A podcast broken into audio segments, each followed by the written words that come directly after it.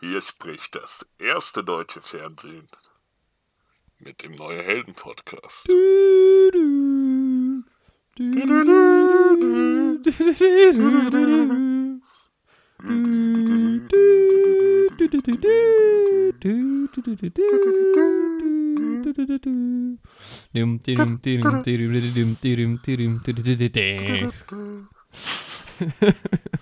Das ist unser neues Intro, Leute. Ja. Cool. Aber ich glaube, rechtlich ein Problem. Ja, was daraus nicht. Neue Helden. Neue Helden. Mit Jorik und Andi. Hallo, du hörst den Neue Helden Podcast. Du, jetzt. Genau du. In diesem Moment, just in diesem Moment, hörst du die schöne Stimme von Jorik. Hallo, das ist meine Stimme. Guten Tag. Das ist seine Stimme. Einen schönen guten Tag. Und die Stimme vom Andi. Das bin ich. Hi. Hi, willkommen in deinen Ohren. Das ist ein schöner Satz. Das ist echt ein schöner Satz. Das könnte immer so der Anfangssatz sein. Willkommen in deinen Ohren. Das schreibe ich mal in deinem Verstand. Schreib's dir auf, Jorik. Und ja, währenddessen nochmal herzlich willkommen zu unserem Neue Helden Podcast, Folge 8 mittlerweile schon. Ja. Und heute sprechen wir primär über V wie Vendetta oder We for Vendetta. We? We? We meinst Nintendo, du das jetzt genau? Ah, ich weiß noch nicht, wie ich das ausdrücken soll. Oh, We. We Vendetta. Ja, mal sehen, so wie ich uns kenne, dauert das dann wieder erstmal eine Stunde, aber bis wir zu diesem Thema kommen. So in einer Stunde kommen wir aufs Thema zu sprechen und vorher sprechen wir noch ein bisschen drüber, was wir die Woche so geschaut haben.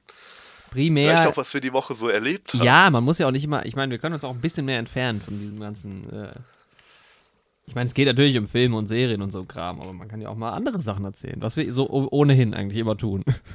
Genau. Was wollte ich noch sagen? Es ist mir entfallen. Vielleicht komme ich noch drauf. Wahrscheinlich kommst du noch drauf. Ich denke auch. Wir gehen das ganz optimistisch an hier heute. Ja. Ach so, genau. Mir fällt es jetzt wieder eingefallen. Ja, weil immer, wenn wir sagen, was hast du gerade gesagt? Primär, ne? Primär heißt halt bei uns immer so 30-40%. Zumindest genau. Ein Thema. Das ist der größte Themenblock. Der größte Themenblock, ja. Primär sprechen wir eigentlich über alles andere. Ja. Ich habe dann auch nochmal, ne, weil wir können uns ja jetzt an der Stelle auch nochmal förmlichst für die letzte Folge entschuldigen. Ja, die Katastrophenfolge. Ja, es war sehr chaotisch letzte Woche. Ja, aber gegen Ende war das dann doch noch okay. Also wir haben dann noch die Kurve gekriegt, glaube ich. Kurve gekratzt. Ja, wie geht's dir, Andi? Mir geht's ziemlich gut, ja. Das Wetter ist schön. Alles ist soweit erledigt. Später werde ich schön grillen gehen. Oh, schön. Ich bin mittlerweile bei so einem Durchschnitt von 4-mal die Woche grillen. Das ist eigentlich ziemlich nice, ja. Ist aber nicht gut. Ja, es geht. Also es ist gut für den Gaumen. Das stimmt. Ist es auch gut für dein Gewissen, Andi, ha? Ja, schon. Einer muss es ja tun. Und wie geht's dir? Ich hätte auch mal wieder Lust auf Grillen. Ja, ich leide so ein bisschen unter der Hitze. Ich befinde mich in einem dunklen Raum, weil ich den Rollladen runter... Obwohl, jetzt kann ich ihn eigentlich hoch machen, weil die Sonne scheint hier nicht mehr so rein. Aber morgens mache ich mir den Rollladen runter, damit hier nicht die Sonne so reinknallt. Ja. Ich habe den auch gerade die meiste Zeit unten, also ich habe ja so eine Markise, gar keinen richtigen Roller. Ja. Ist dann auch immer ziemlich entspannt. Ja, und ich habe das Fenster zu, damit die warme Luft nicht unbedingt dran. Also funktioniert ganz gut, wenn man wirklich früh am Morgen durchlüftet, wenn es kühl ist. Es geht ja jetzt, es gab ja, also Mittwoch war ja ganz krass, da hat es ja irgendwie 39 Grad oder so. Da hat man auch einfach, nachts hat es dann einfach auch 27 Grad gehabt. Da ist halt nicht viel mit runtergekommen. Als ich mit dem Zug zu meiner Freundin in die Heimat gefahren bin, das war auch eklig. Eine Klimaanlage oder was? Ja, so eine semi-funktionierende Klimaanlage in so einer Bimmelbahn. Ja, okay. Also nicht so richtig Zug. Ja, ist scheiße. Nee. Das ist immer hart, ja. Nee, aber man muss sich irgendwie arrangieren. Ich finde... man muss sich ja akklimatisieren. Ja, das funktioniert ja gar nicht mehr. Mein Körper ist einfach dauerbelastet. Nee, es geht schon. Also drinnen geht's dann meistens. In der Sonne ist halt wirklich krass. Also ich war eben noch draußen und puiuiui. Das ist halt schlimm. Jetzt draußen sein generell. In der Welt unterwegs, zwischen Menschen. Ja. Es könnte jetzt auch mal wieder regnen, finde ich, weil es wird dann jetzt schon, also es hat ja sehr viel geregnet im Mai oder im Juni. Nee, im Mai hat es so viel geregnet, ja. Mai, also die letzten Wochen halt. Und das war ja auch gut nach diesem letzten trockenen Sommer, aber jetzt ist es schon wieder sehr, sehr trocken. Ich hoffe auf einen Regenschauer. Ja. Mal wieder ein ordentliches Gewitter.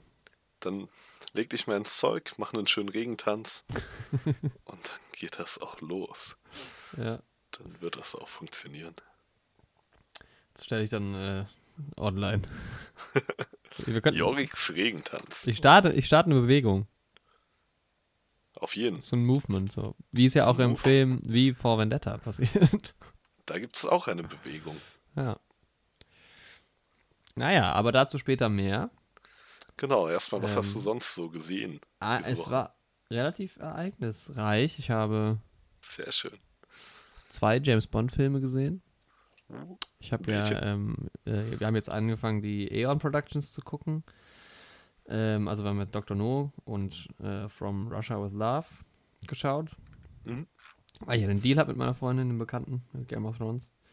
Ja. Und ja, es war wie immer sehr schön, muss man sagen. Also man muss halt schon sagen, Dr. No ist schon so ein bisschen anders noch. Das war alles, ich glaube, da wusste man noch nicht so ganz genau, wo man mit diesem Franchise, was ja damals sogar kein Franchise war, irgendwie hin will. Mhm. Also die Romane von Ian Fleming waren ja schon sehr beliebt damals. Und es passiert schon relativ wenig in Dr. No, muss ich sagen. Und es ist auch ein paar Sachen sind einfach so ein bisschen unsinnig. Aber es ist halt der erste Film und irgendwie halt auch ein bisschen, ja, fast schon ein Klassiker, ne? Ja. Und dann der Liebeskuss aus Moskau ist dann schon deutlich besser, finde ich. Also das ist, Ja, ich sollte die auch mal wieder schauen. Ja. Und meine Freundin fand sie nicht so gut. Ich glaube, sie steigt dann erst so richtig ein bei den Roger Moore-Filmen. Ich glaube, die sind dann eher was für sie. Mhm. Ja, das habe ich so in der... Ich glaube, da muss man aber auch schon so ein bisschen Nostalgie mit verbinden irgendwie, damit man die dann richtig feiert. Ja, wahrscheinlich schon. Also bei mir ist immer so bei James Bond immer nochmal so ein extra Nerd-Faktor dabei. Also auch die schlechten James Bond-Filme finde ich irgendwie gut. Ja, ist ja wie bei mir und Cars jetzt zum Beispiel. Cars? Ja. Das mit Disney Pixar's Cars, ja. Das ist mein absolutes Lieblingsfranchise. Was? Na, du jokes gerade, oder? Ja. Ja, apropos Cars, das kam ja jetzt auch der neue. Nee, der kommt erst noch. Das dauert noch ein bisschen, bis der rauskommt. Aber ich habe gehört, dass der neue Toy Story-Film richtig gut sein soll. Und auch da muss ich zu meiner Schande gestehen. Pixar liefert ja eigentlich immer ab. Ja, und das ist halt auch so. Ich meine, Toy Story ist halt so das Flaggschiff für Pixar eigentlich. Ne? Das ist halt, wobei ich muss gestehen, ich kenne die auch noch nicht. Nee. Noch nie Toy Story gesehen. Ich kenne den ersten auf jeden Fall. Und ich habe die alle mal gesehen, aber so präsent und die Handlung könnte ich nur noch vom ersten irgendwie wiedergeben, denke ich. Hm. Nee, aber ich gucke mal, wann der rauskommt in Deutschland, da kann man ja vielleicht im Podcast mal drüber quatschen. Immer noch nicht den zweiten Unglaublichen gesehen. Den habe ich auch noch nicht gesehen. Wenn wir schon bei Pixar sind. Bei Pixar, den wir nicht gesehen haben. Genau. Der erste, The Incredibles, war einer meiner Lieblingsfilme als Kind. Ja, in meiner Kindheit sogar. Und ich scheue mich halt ein bisschen, den zweiten zu sehen, weil ich einfach nicht enttäuscht werden möchte, weil der soll nicht so gut gewesen sein. Echt? Irgendwie. Oh, okay. Oder zumindest nicht mit dem ersten, soll nicht mit dem ersten mithalten können. Eigentlich müsste ich mir selbst ein Bild machen, aber ich will halt wirklich nicht enttäuscht werden. Ja, aber ich glaube auch so krass enttäuschend ist der nicht. Also, hey, ich gucke gerade mal, was der so bei einem Bier hat. Im Endeffekt ist es ein Kinderfilm. Aber der wird schon in Ordnung sein, auf jeden Fall. Ja, die Frage ist halt, wie gut findest du den ersten jetzt auch noch, ne? Boah, den ersten habe ich mal wieder geschaut vor knapp einem Jahr. Ich auch, lustigerweise. Und warum habe ich den geschaut? Ich finde den ersten eigentlich immer noch ziemlich gut. Ich meine, der erste hat auch einfach eine 8,0. Ja. Ist nicht schlecht. Und der zweite? Also ich meine, für einen animierten Kinderfilm, der hat schon irgendwie viele Anspielungen und sowas. Und der sieht auch immer noch ganz gut aus. Und ich mag auch dieses Setting. Das spielt ja am Anfang noch so ein bisschen so in den 50ern und dann später in den 60ern. Und am Anfang hat das ja sogar noch so ein kleines bisschen auch mehr noch so ein Geheimagenten-Vibe. Echt, das spielt ja. Ja, stimmt, da gibt es ja die Vorgeschichte, wo die noch Kinder waren. Ne? Ups, ja. Sorry. Ja, der zweite hat eine 7,7. Ist auch eigentlich echt. Ja, ist eigentlich gar nicht schlecht. Ja. Ich habe das jetzt auch gar nicht so an Erfahrungsberichten im Internet oder an Bewertungen im Internet festgemacht, sondern eher, was mir Leute persönlich gesagt haben, so ein paar Freunde, die in dem Film drin waren. Achso, okay, ja. Aber gut, irgendwann werde ich mir selbst ein Bild davon machen. Vielleicht werde ich enttäuscht sein. Ja, dann ist es halt so. Dann also ich meine, so. Ja, aber ihn nicht zu sehen, bringt ja auch nichts. Nee. Deshalb. Man kann sich nicht ewig vor die unglaublichen 2 verstecken. Nee. Ich gucke jetzt gerade, weil so Google sagt, dass Toy Story 4 schon am 20. Juni released wurde. Jetzt gehe ich gerade mal auf die Seite vom Kino und gucke, ob der im Kino ist. Toy Story 4. Bei uns wird das beworben mit A Toy Story. Wow. Ne? Oh, da sehe ich schon. Spider-Man. Gibt schon die Preview am Mittwoch. Ja. Vielleicht wir werden auch hier in die Preview gehen. Ja, ich und guckst Kumpel, du Mittwoch ja, schon? Ein Kumpel und ich, ja. Ja, vielleicht gucke ich auch am Mittwoch schon. Eigentlich wäre das ne, aber da sind halt nicht mehr so gute Tickets, deshalb bin ich dann noch so ein bisschen überlegen, wie ich das machen soll. Also ob ich, weil da gibt es halt nicht mehr so gute Plätze und ob ich dann nicht einfach doch bis Donnerstag warte, wenn dann weil Donnerstag gibt es noch keine Tickets, ob ich dann nicht einfach doch mir dann lieber gute Plätze schnappe und Donnerstag reingehe. Ja, bei uns ist es noch gar nicht so voll. Aber doch, also, ja gut, also bei mir, ich muss mal gucken, ich habe jetzt nur bei der OV-Vorstellung geguckt, in der normalen Vorstellung ja, doch, ist auch schon ordentlich voll, tatsächlich. Die 21-Uhr-Vorstellung. Ja gut, 21 Uhr würde gehen, das. Aber das ist deutsch. Will ich nicht unbedingt, habe ich schon mehr Lust auf OV. Ja. Ja, wir holen morgen die Karten ab. Und wir können auf jeden Fall dann pünktlich drüber sprechen. Egal, ob du jetzt Mittwoch oder Donnerstag gehst. Genau. Und nächsten Samstag wird es auch einen Spider-Man-Podcast geben. Ganz klar. Das ist dann der 7. Juli. Ist jetzt nicht der 6. Samstag? Ja, der 6. Juli. Stimmt. Ja. Also, ja, tatsächlich finde ich nichts zu Toy Story. Also, ich guck mal, Toy Story 4 ist nicht mal. Nee, ist tatsächlich nicht mal hier. Ah, doch, Toy Story, alles hört auf kein Kommando. Das ist natürlich auch ein sehr guter Titel. Kommt am 15. August ins Kino. Okay. Ja. Okay. Also, vielleicht gucke ich bis dahin die ersten 3, weil die sollen ja echt saugut sein, alle. Ja. Und dann kann man ja mal überlegen, auch über den 4. zu quatschen. Und dann schau dir mal die Pixar-Theorie an. Warum, was ist das? Das ist so eine Theorie, da gibt es auch ein ganz schönes YouTube-Video zu, dass alle Pixar-Filme zusammenhängen. Oh, okay. Auf eine gewisse Art und Weise. Also zumindest die, es gibt ja jetzt auch teilweise diese Disney-Pixar-Filme, das gehört ja wieder zu Disney. Aber zumindest alle ersten Teile, die wirklich rein aus der Hand von Pixar sind. Mhm. Und die sollen wohl alle in einem Universum zusammenhängen. Okay. Das wird dann erklärt, teilweise mit Easter Eggs, aber auch mit so einer größeren Geschichte, die sich durch das Ganze zieht. Ja. Klingt spannend. Ja. Ist halt auch mittlerweile nicht mehr so ganz ungewöhnlich, ne? Nachdem wir das MCU erlebt haben erleben. Weil ich wurde jetzt nämlich darauf hingewiesen, weil wir ja über dieses Stephen King Universe geredet hatten, ne? Mhm. Dass es ja quasi sowas gibt. Also es ist jetzt zwar in den Filmen nicht so, dass das offensichtlich irgendwie so zusammengebracht wird, aber Stephen King hat ja alles, also Stephen Kings Geschichten spielen ja alle, oh, jetzt muss ich nochmal gucken, wie das heißt, in diesem einen fiktiven Ort, glaube ich, in Maine. Mhm. Irgendwas mit, Castle Rock, glaube ich. Mhm. Ja, in Castle Rock. Und es gibt auch wieder. Lannisters. Echt? Ja, Castle Rock. Oder heißt zu Deutsch Kasterlistein. Echt? Das heißt so bei denen? Das ja, das ist der Sitz von denen. Es gibt auch, ja genau, der Castle Rock-Zyklus, ich sehe es gerade, bezeichnet die Zusammenhänge mehrerer Romane und Kurzgeschichten des Schriftstellers Stephen King, die allesamt in der fiktiven Kleinstadt Castle Rock spielen, die im Bundesstaat Maine gelegene Stadt. Er sann der Horrorschriftsteller für seinen Ich habe gerade noch über dieses Wort ersann nachgedacht. Da heißt, glaube ich, auch sowas wie erfunden oder erfand der Horrorschriftsteller für sein ehrgeiziges Projekt neben dem Werk Der dunkle Turm. Alle nachfolgenden genannten Personen und Orte sind daher fiktiv. Also ja, die spielen also alle, es gibt also auch Charaktere, die wohl in den Romanen, in anderen Romanen dann wieder auftauchen. Und es gibt ja auch wohl jetzt diese Serie Castle Rock, da hatte ich mal von gehört auch. Ja, genau. Ja, sehe ich auch gerade. Ja, wo es halt auch um Charaktere einfach geht, die in diesen Romanen vorkommen. Also theoretisch ist es schon ein Universum, aber es ist halt jetzt nicht das King Cinematic Universe in dem Sinn, weil jetzt in den Filmen, soweit ich weiß, es nicht diese Überschneidungen gibt. Mhm. Ah, okay, in den Game of Thrones ist es aber doch Castelli Rock. Also nicht nur Castle Rock. Ist ja auch im Deutschen, ist es auch Castelli-Stein.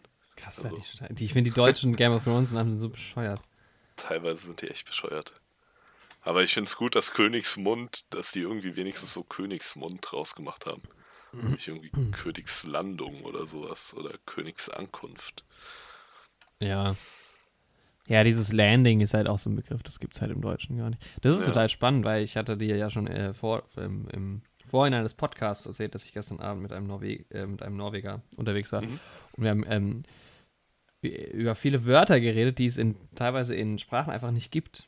Mhm. Also, und dann haben wir auch festgestellt, dass es Dinge gibt. Also er hat nämlich dann erzählt, die haben ein Wort für die, also dafür, wenn halt Typen oder Männer oder junge Männer, Jungs, keine Ahnung, kommen zusammen und machen halt Unsinn. Also er hat das immer im Englischen beschrieben mit Boys being guys. Nee, guys being dudes oder irgendwie sowas. Mhm. Und dann hat er so ein Beispiel genannt, zum Beispiel, wenn halt irgendwie, keine Ahnung, er trifft sich halt mit seinen Jungs und dann schlagen sie halt irgendwie Golfbälle von ihren Ärschen irgendwie runter oder so. Also so, einfach dumme Sachen machen halt, ne? Und wahrscheinlich auch noch verbunden mit Alkohol so. Und was denn der deutsche Begriff dafür wäre, und da haben wir halt überlegt und haben eigentlich keinen gefunden, weil dafür ist klar, man kann sowas sagen wie Männerrunde, aber das ist schon nicht das Gleiche. Also eine Männerrunde bezeichnet halt einfach nur einen Zustand im Prinzip. Ja. So oder sowas. Jetzt spontan auch keinen Begriff dazu. Ja, es gibt halt noch sowas wie Girls Night halt, das ist aber halt ja wieder ein englischer Begriff, den man vielleicht eindeutschen würde oder so. Und dann ist mir uns halt aber auch aufgefallen, dass wir dass wir das auch einfach nicht machen. Ne? Also Golfbälle von unseren ersten Scheinen. Ja, oder halt aber dieses Phänomen, dass man sich halt jetzt nur mit seinen Jungs trifft und dumme Sachen macht, das ist bei uns kein Ding so, das ist einfach nur... Nee. Ich meine, klar, das passiert vielleicht mal. Das entsteht manchmal aus der Situation raus. Ja, aber das machen wir nicht so zielstrebig. Genau, ja, oder ich denke halt jetzt mal, also das letzte Mal, wo ich jetzt sowas erlebt hätte, wäre, keine Ahnung, wenn du halt im 1. Mai mal unterwegs warst und dann halt voll trunken irgendeinen Blödsinn gemacht hast. Aber das ist ja jetzt nicht, also dann war man halt am 1. Mai, da war ich halt mit 2 anderen Jungs unterwegs. Das hätte ja jetzt auch in einer gemischten Gruppe oder so sein können. Ja. Das fand ich ganz interessant. Das gibt's einfach, das ist ja einfach irgendwie für manche Sachen, das ist ja genau das gleiche wie im Englischen, gibt es ja das Wort doch nicht. Also das Wort doch gibt es ja nicht. Also gibt's das doch nicht, oder? Nee, ich dachte erst, aber es gibt's jetzt doch nicht. Ah. Also die sagen halt zwar, wenn ich jetzt nein, quasi, also der wie sagt man denn, entgegensetze, also zu Nein würde man ja im Englischen, oder bei No würde man ja im Englischen ein Yes einfach sagen, aber es ist schon nicht das Gleiche wie Doch, weil Doch ist halt viel mehr so nach vorne, weißt du, so mehr entgegengesetzt. Ja, das ist auch aggressiver, genau. Ja, jetzt hätten wir das geklärt. Ja, manche Sprachen haben andere Wörter als wir. Das ist spannend, Sprache generell spannend. Ja, vielleicht machen wir auch mal einen Podcast in einer anderen Sprache.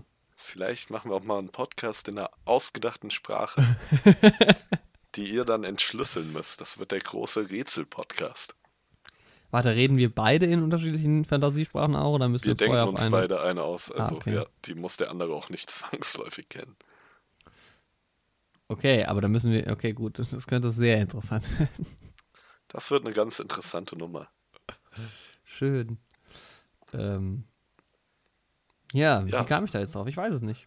Wir waren erst bei... den Namen von Game of Thrones, und da sind wir über Castle Rock draufgekommen, wegen Stephen King. Ah ja, Stephen King, und genau. Bei Stephen King waren wir wegen den Universen, und da waren wir wegen der Pixar-Theorie. Ja. Genau. Und Toy Story. Ja. Und dann, genau. Ja, also es geht halt jetzt wieder los mit dem Kino. Film, weil König der Löwen will ich mir angucken. Mhm. Der kommt ja jetzt. Toy Story, Spider-Man kommt, also es geht wieder los. Und vor allem ist es halt... Kinosaison ist wieder eröffnet. Ja, es ist auch, es war jetzt echt so ein bisschen eine Flaute. Ich war jetzt auch länger nicht im Kino. Seit Endgame tatsächlich. Ja. Ja, bei mir genauso. Und im Sommer im Kino ist das einfach super, weil es klimatisiert. Es ist meistens ein bisschen leerer als irgendwie im Herbst oder im Winter. Das ist eine schöne Sache. Macht das ganz gern, ja. Ja, genau, über Spider-Man reden wir nächste Woche. Da habe ich heute nochmal den Spider-Man Homecoming geschaut. Den gibt es ja jetzt auch auf Netflix. Mhm. Ja, war nochmal ganz schön mit Michael Keaton. Aber ja, werden wir bestimmt auch nächste Woche noch ein bisschen mehr drauf eingehen. Ja, mal kurz. Ja. Sind wir auch schon mal in unserem MCU-Podcast drauf eingegangen. Ja, deswegen würde ich da jetzt gerade einfach gar nicht so viel zu dem Spider-Man sagen. Nee, ich auch nicht. Genau, und sonst habe ich die Woche, was habe ich die Woche eigentlich geschaut? Haus des Geldes, bisschen weiter geschaut. Aber ich habe noch irgendwas geschaut. Ja, V wie Vendetta halt. Ja. Klar. Ja, überleg mal, ich habe nämlich noch Easy weitergeschaut. Da hatte ich ja letzte Folge oder vorletzte Folge schon mal von gesprochen. Ich bin jetzt auch erst nur jetzt Folge 2, aber jetzt habe ich noch mehr Lust drauf. Mhm. Weil es echt cool ist. Also in Folge 2, also das funktioniert halt so, ich hatte das ja schon mal erzählt, und es geht halt irgendwie um verschiedene Couples quasi oder Pärchen oder so Freunde, die alle so ein bisschen beleuchtet werden. Ich glaube, es sind insgesamt 8 Stück. Aber ich weiß auch gar nicht, woher ich die Zahl habe. Die schwirrt mir gerade in meinem Kopf irgendwie rum. Und es geht halt auch viel um Sex und so. Und in der ersten Folge hat man halt ein Couple gesehen, ein Pärchen, ein Paar mit 2 Kindern. Und jetzt in der zweiten Folge hat man halt zwei komplett neue Personen, also eine junge Frau, die eine andere junge Frau im Club irgendwie kennenlernt und die verlieben sich dann. Und dann merkt man aber schon an einer Stelle, dass wo sich quasi diese Charaktere überschneiden mit den anderen Charakteren, die man schon aus Folge 1 kennt. Also das hängt dann irgendwie alles miteinander zusammen. Aber das wie gesagt, ist cool. Ja, ich kenne jetzt bis jetzt nur die ersten 2 Folgen, aber auch die zweite war super lustig, weil das ist halt auch Thema Veganismus wird da total toll irgendwie so beleuchtet und ein bisschen auf, naja, eigentlich nicht auf die Schippe genommen, der Veganismus, sondern eigentlich die Gegenseite so ein bisschen. Mhm. Weil die eine ist halt Veganerin und die andere nicht und dann da entsteht einfach ein total toller Humor. Also das war echt klasse, ich fand's super. Und habe da auf jeden Fall Lust weiter zu gucken. Also Easy, obwohl ich jetzt nur 2 Folgen kenne, kann ich auf jeden Fall irgendwie empfehlen. Wer vor allem auf so diese leichteren Sitcoms, das ist keine Sitcom, aber diese leichteren Serien, die in letzter Zeit so aufgekommen sind, steht, sowas wie Love oder auch Master of None oder so. Also die Schiene. Ja, das hat echt Spaß gemacht. Und da will ich jetzt noch mehr gucken. Ja, ist dir eingefallen, was du noch geschaut hast? Ich denke, sonst habe ich doch eher nur so Kleinigkeiten geschaut. Also Modern Family habe ich wieder ein bisschen weiter geschaut. Sonst nichts Nennenswertes. Nee, nichts Nennenswertes. Ich habe eine Folge mir von diesem Mr. Iglesias angetan auf Netflix. Aber nur zum Einschlafen. Diesen Namen habe ich irgendwie im Kopf, aber ich weiß gar nicht, was das ist.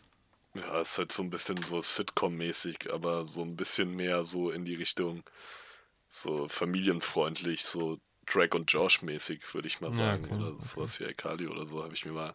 Aber die künstlichen Lacher stören mich auch viel zu sehr und so. Aber es trotzdem ist. Ja, war ganz witzig. Aber eine Folge habe ich geschaut. Bin dabei eingeschlafen. Ja, wer eine nette kleine Serie schauen will, der kann sich das auch anschauen. Ja, es gibt sehr viel. Also ich bin. Ach so, genau. Ja, klar. Ja, jetzt fällt es mir ein. Ich habe Twin Peaks Staffel 2 fertig geschaut. Ah, natürlich. Ja. Nicht schlecht. Und also die lässt einen so ein bisschen alleine. Ich bin froh, dass ich jetzt gleich die dritte, es kommt jetzt ein Film noch und dann bin ich mal froh, dass ich gleich die dritte gucken kann, weil in echt war ja dann erstmal 25 Jahre Pause. Oh, wirklich? Weil. Krass. Da wird aber auch drauf eingegangen, also es war wohl so geplant, dass es so lange Pause ist. Okay. Aber es ist also quasi ein mega Cliffhanger oder ganz viele einfach noch offene Geschichten, die noch nicht fertig erzählt sind. Das ist echt. Und es hört einfach plötzlich dann quasi auf, obwohl ganz viele Handlungsstränge irgendwie noch gar nicht auserzählt sind. Und ja, deshalb habe ich mega Bock drauf, die dritte Staffel zu gucken, die halt auch sehr, sehr gut sein soll. Mhm. Ja. Da werden wir auch bestimmt noch mal mehr im Detail drüber sprechen, wenn ich die Serie auch geschaut habe. Ja, es ist echt eine sehr spezielle Serie, aber toll. Echt toll. Mhm. Und ich habe Alf angefangen. Ah, ja, Alf magst du ja sehr gerne. Ja, genau. Und ich bin aber jetzt stehe vor einem Dilemma quasi. Okay. Weil ich nicht weiß, auf welcher Sprache ich das gucken soll. Weil bei mir war es ja so, ich habe ja, muss ich jetzt ein bisschen ausholen, was Alf angeht.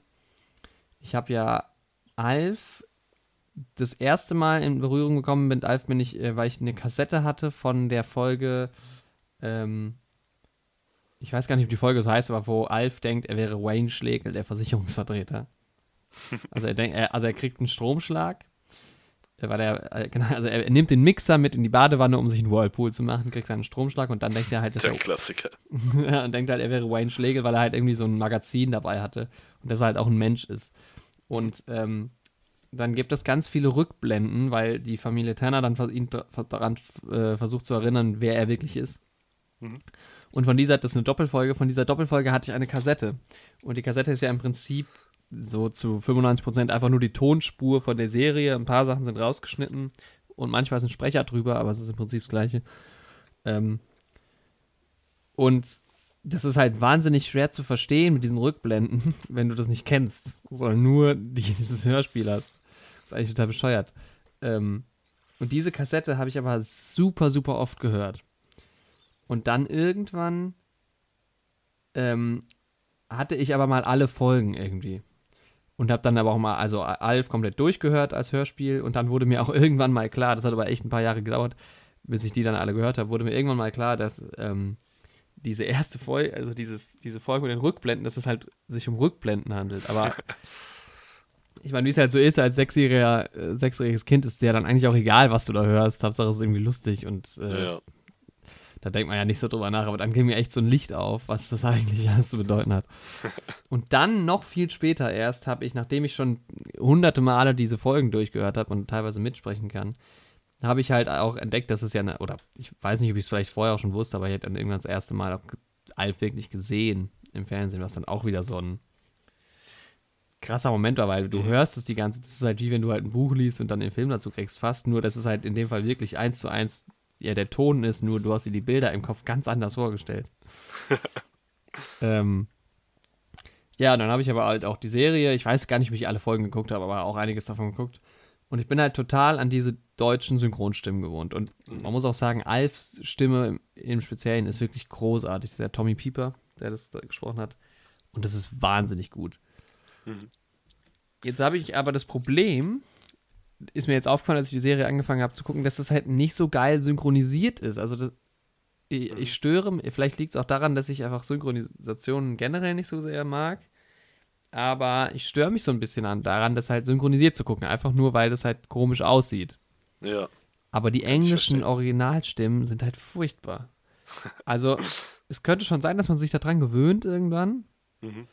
Aber es ist schon, also zum Beispiel Kate, die Mutter, die mag ich mehr im Original. Aber der Alfs Stimme ist halt wirklich deutlich schwächer als im Deutschen. Das muss man schon sagen. Also, das ist. Und jetzt weiß ich nicht, wie ich es gucken soll. Auf Deutsch oder auf Englisch. Beides.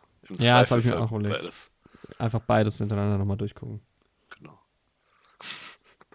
Aber du hast mir mal erzählt, bei Alf, die haben auch diese popkulturellen Anspielungen im Deutschen quasi nicht nur übersetzt, sondern auch ein bisschen angepasst. Ja, genau. Ja, die reden da. Das ist auch ziemlich cool.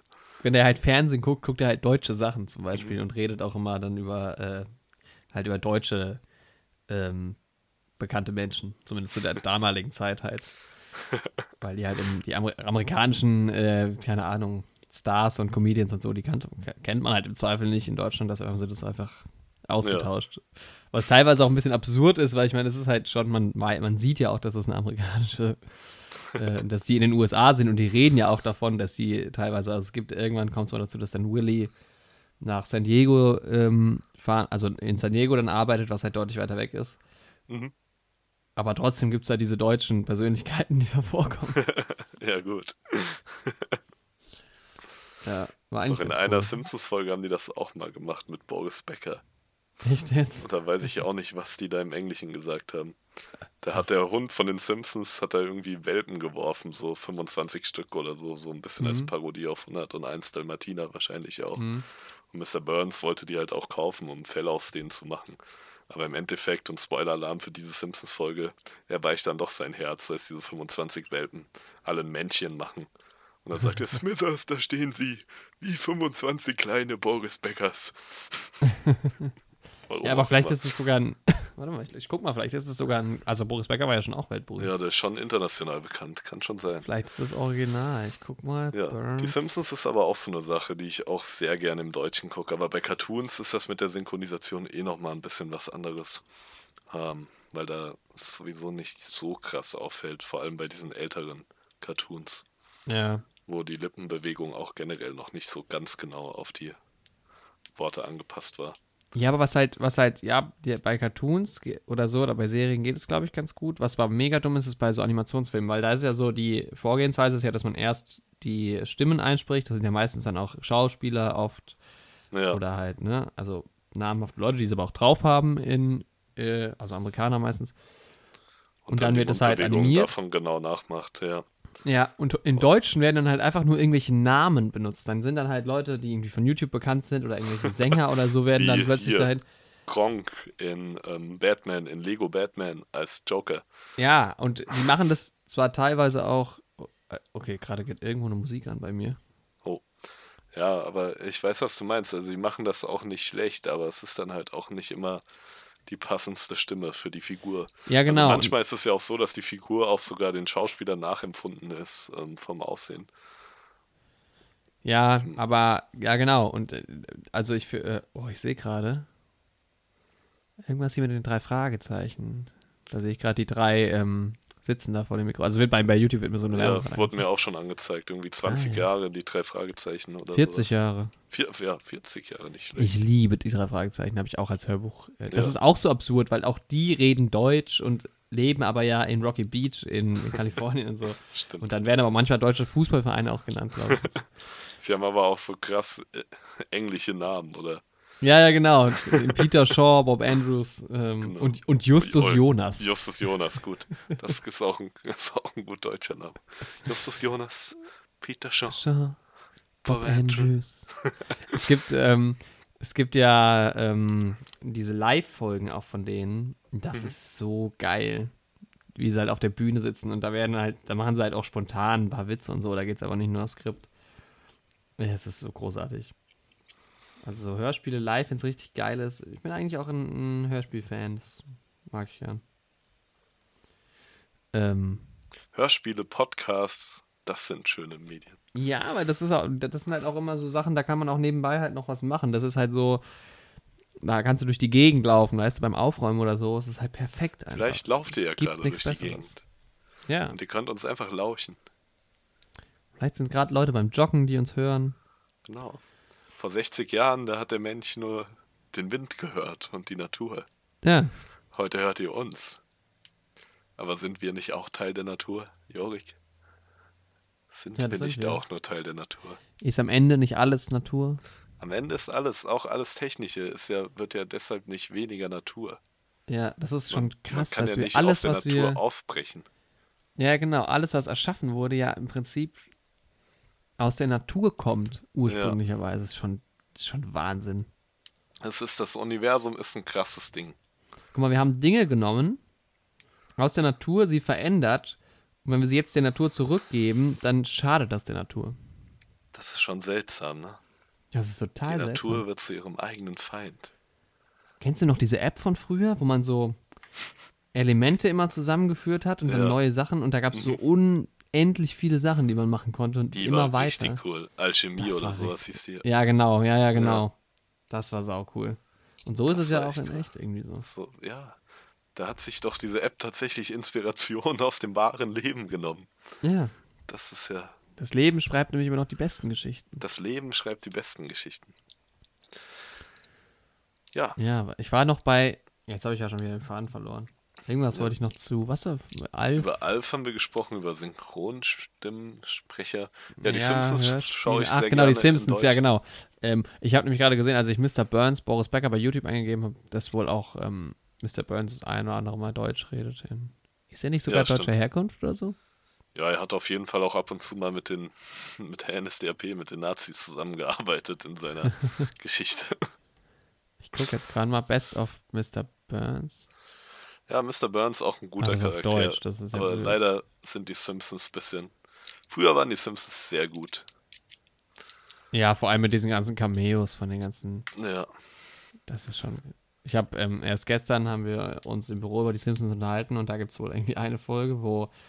Homer in so einer Irrenanstalt kommt und dann zusammen mit so einem Typen... mit Michael Jackson, mit dem Typ, der sich für Michael Jackson... Ja, genau. Hält, ne? Und das ist halt großartig, weil das halt im Original von Michael Jackson synchronisiert ist. Das ist halt genial. Es wird von Michael Jackson gesprochen, aber er wird auch nicht im Abspann erwähnt. Ja, genau, weil der hat ja auch einen Song irgendwie komponiert für die Folge. Ja, zu Lisas Geburtstag. Ja, genau. Lisa, it's your birthday. Und es war halt irgendwie mit seinem Plattenvertrag und so durfte er das halt nicht eigentlich.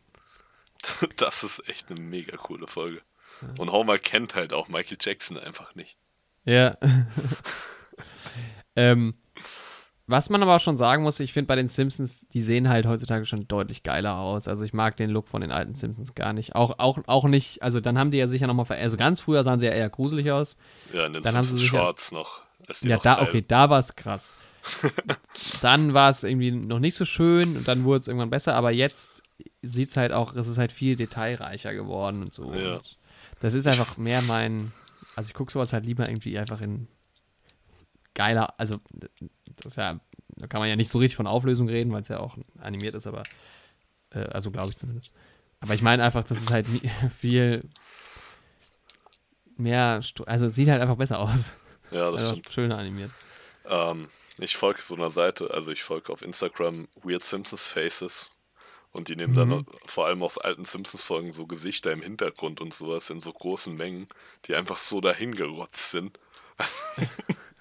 Manchmal hängen auch einfach zwei Köpfe so zusammen und also manchmal sind die Sachen im Hintergrund, wo da auch schon absichtlich skurril irgendwie. Da sieht man auch immer ganz spannende Bilder. Aber manchmal auch einfach einzelne Frames in der Bewegung, wo halt auch Charaktere im Vordergrund, Hauptcharaktere voll gruselig aussehen. Wie heißt das? Weird Simpsons Faces? Ja. Das ist eine ganz gute Seite. Mal wieder ein bisschen Werbung gemacht. Ja, das will ich sehen. Es gibt auf jeden Fall auch einen Hashtag. Sehr schön. Ja, ich war ja sehr großer Simpsons-Fan. Ich muss sagen, die Simpsons haben auch stark meinen Humor und meinen Geschmack für so animierte Sitcoms geprägt.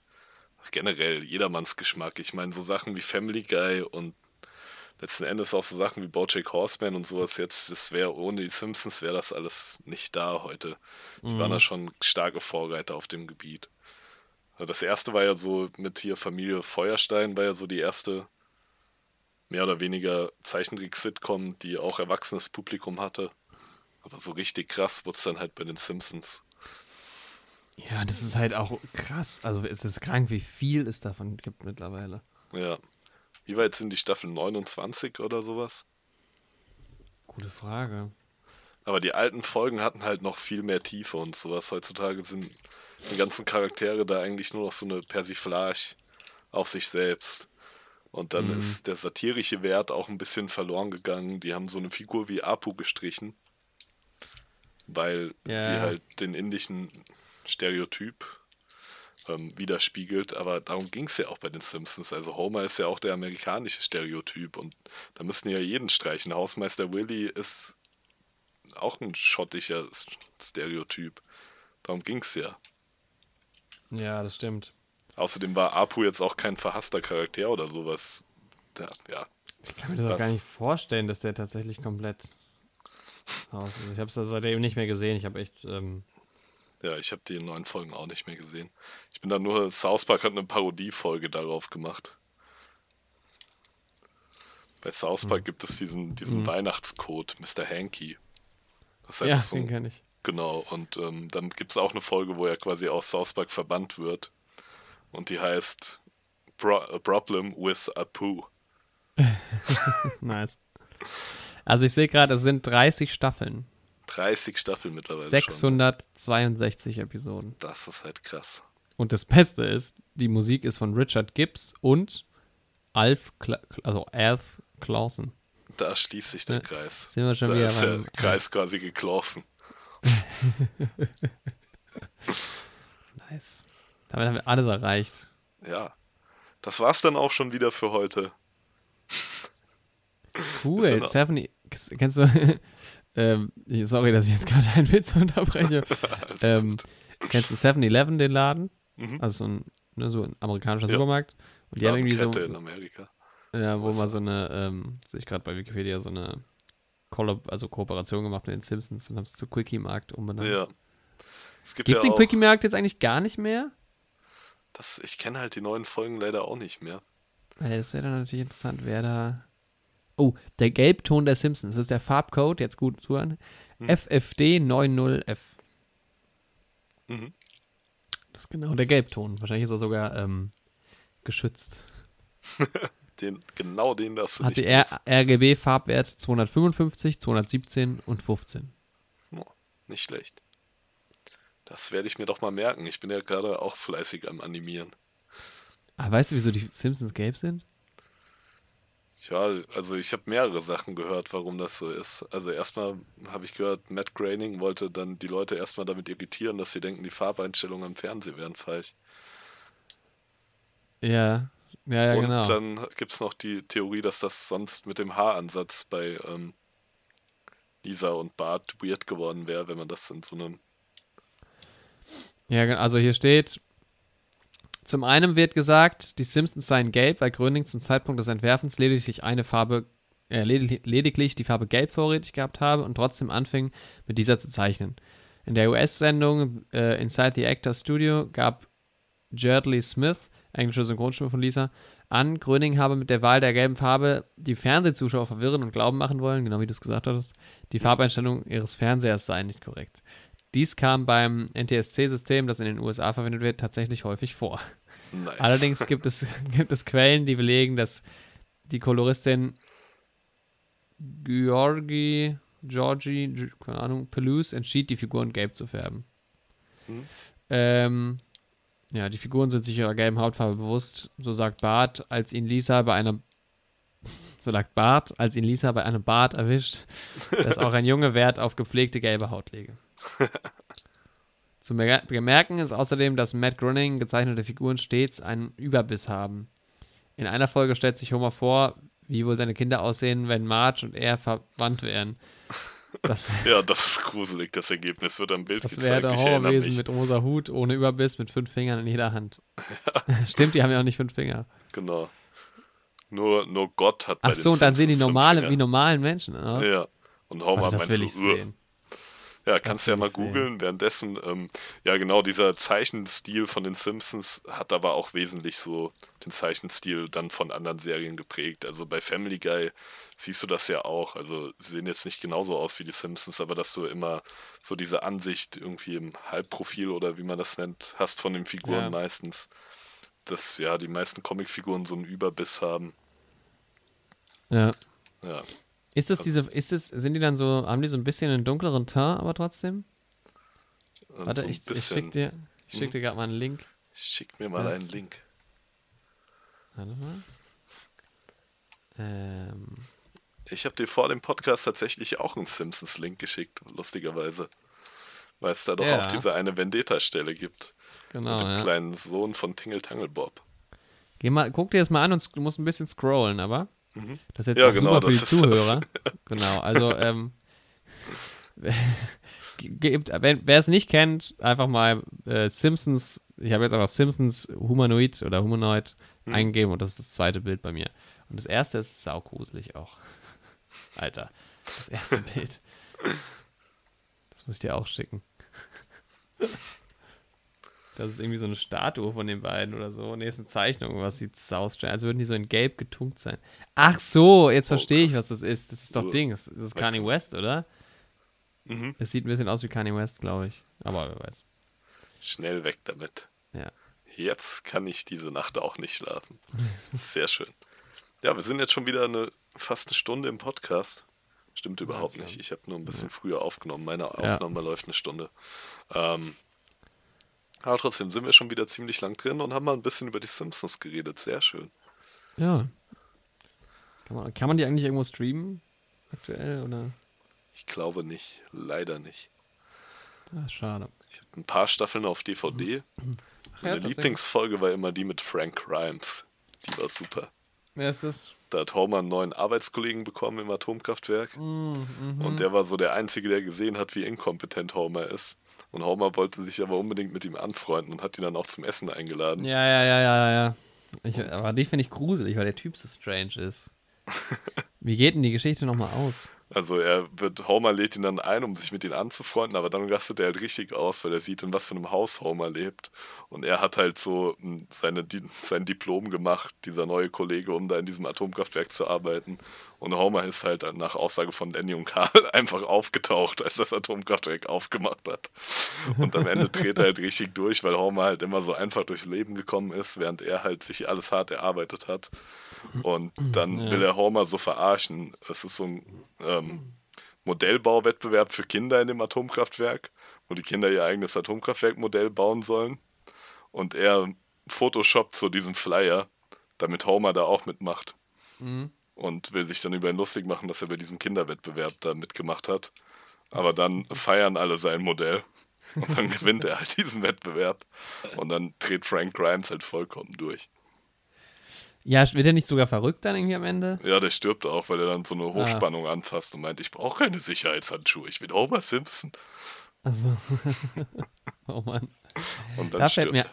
Da fällt mir ein, ich hatte mal in Physik früher in der Schule ein Referat über Atomkraftwerke. Das mit einer glatten 1 nicht bewertet schlecht. Wurde. Ja, Grüße an der Stelle an Leon und Josh. Grüße gehen raus, auch von mir. Glorreiche Zeiten. Leon, der hier vielleicht auch mal ein Gast sein wird? Wer weiß. Also, aber jetzt nicht der Leon, von dem ich mal erzählt hatte, dass er vielleicht mal ein Gast sein wird. Ah, okay.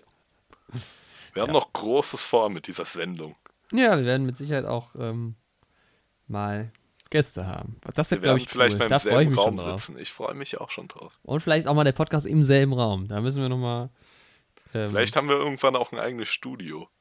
Das wäre schön. Das so ein Glaskasten so schön. Und die Leute können uns zuschauen, dann immer live. Dann haben wir auch eine nette Assistentin. Ja, schon Caroline ist ja jetzt auch schon Teil des Neue Helden Universe. Ja. Ja. Okay. Dann können wir so langsam mal übergehen zu V wie Vendetta.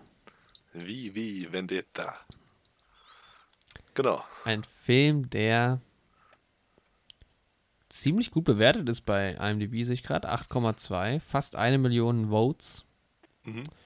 Der Film ist von 2005 von James wie spricht man den Nachnamen aus? McTeigue? Ja. Der kann es ja buchstabieren. Das ist der Typ, der macht die Brötchen bei McDonald's. Die McTeigs. Ich hätte gerne einen Rohlinge. Oder MC Teigur. Ja. Ja, genau, MC Teigur. Ja, aus Japan. Genau. Genau, der Typ hat gemacht, der hat nämlich... Ach, wie gut ich wieder vorbereitet bin, dass ich hier erstmal noch 5 Minuten suchen muss. Der hat im Prinzip außer diesem Film nichts wirklich Nennenswertes gemacht. Ist aber irgendwie mit den Wachowski-Schwestern, damals noch Brüder, die ja bekannt sind von den Matrix-Filmen vor allem, und noch anderen Kram gemacht haben, irgendwie ganz gut verbandelt und hat, also die haben nämlich auch das Drehbuch geschrieben, glaube ich, für V for Vendetta. Wie vor Vendetta. Und das ist so irritierend mit dem V und dem Wie und dem Vor auch noch dann. Das war ja mir vor dem Schauen gar nicht so bewusst, dass das Drehbuch von den beiden stammt. Und ich habe mir dann im Film bei manchen Szenen gedacht, oh, das ist jetzt aber schon doch sehr Matrix-mäßig. Aber als ich es dann später nachgelesen habe, ja, so ein paar Momente. Also man hat halt nicht so diesen Zeitlupen-Aspekt und sowas, ne? Aber einfach die Art, wie er kämpft, ist sehr ähnlich zu der Art, wie Keanu Reeves oder Neo in Matrix kämpft. Ja. Matrix so ein bisschen auch dann wieder schon. Ja, ich auch. Ich kenne den dritten nicht. Nee, ich auch nicht, tatsächlich. Aber der soll, glaube ich, auch nicht so stark sein. Ja. Aber das hat mich dann auch so ein bisschen... Der zweite ist der meistverhasste in den Matrix-Teilen, oder? Echt? Ja, ah doch, ich habe den dritten geschaut. Ich habe den dritten auch geschaut. Also das der meistgeliebteste ist wahrscheinlich der erste, ja. Gehe ich jetzt mal aus. Der hat eine Wertung von 8,7, nicht schlecht.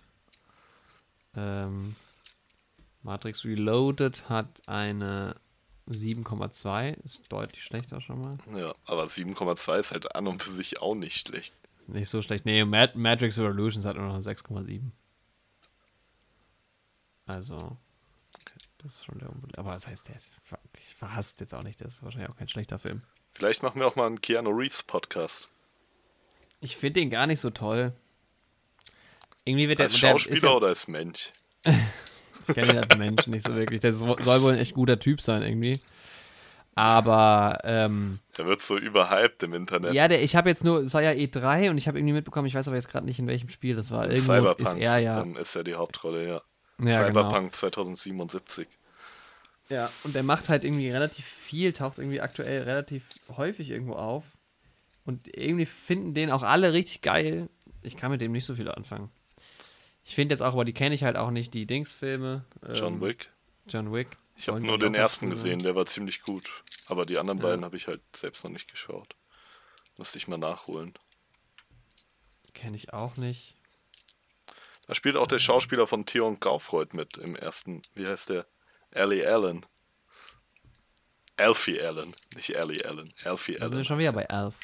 Ne? Und wir haben heute schon über Game of Thrones gesprochen.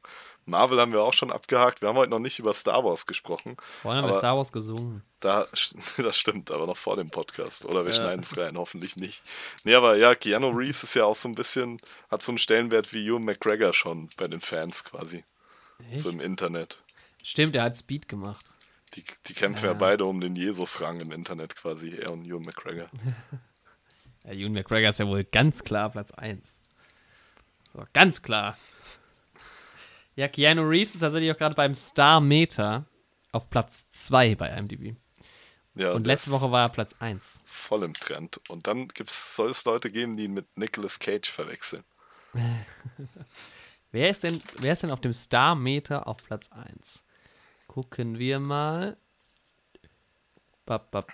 Most Popular Celebs. Gemma Arterton. Mhm.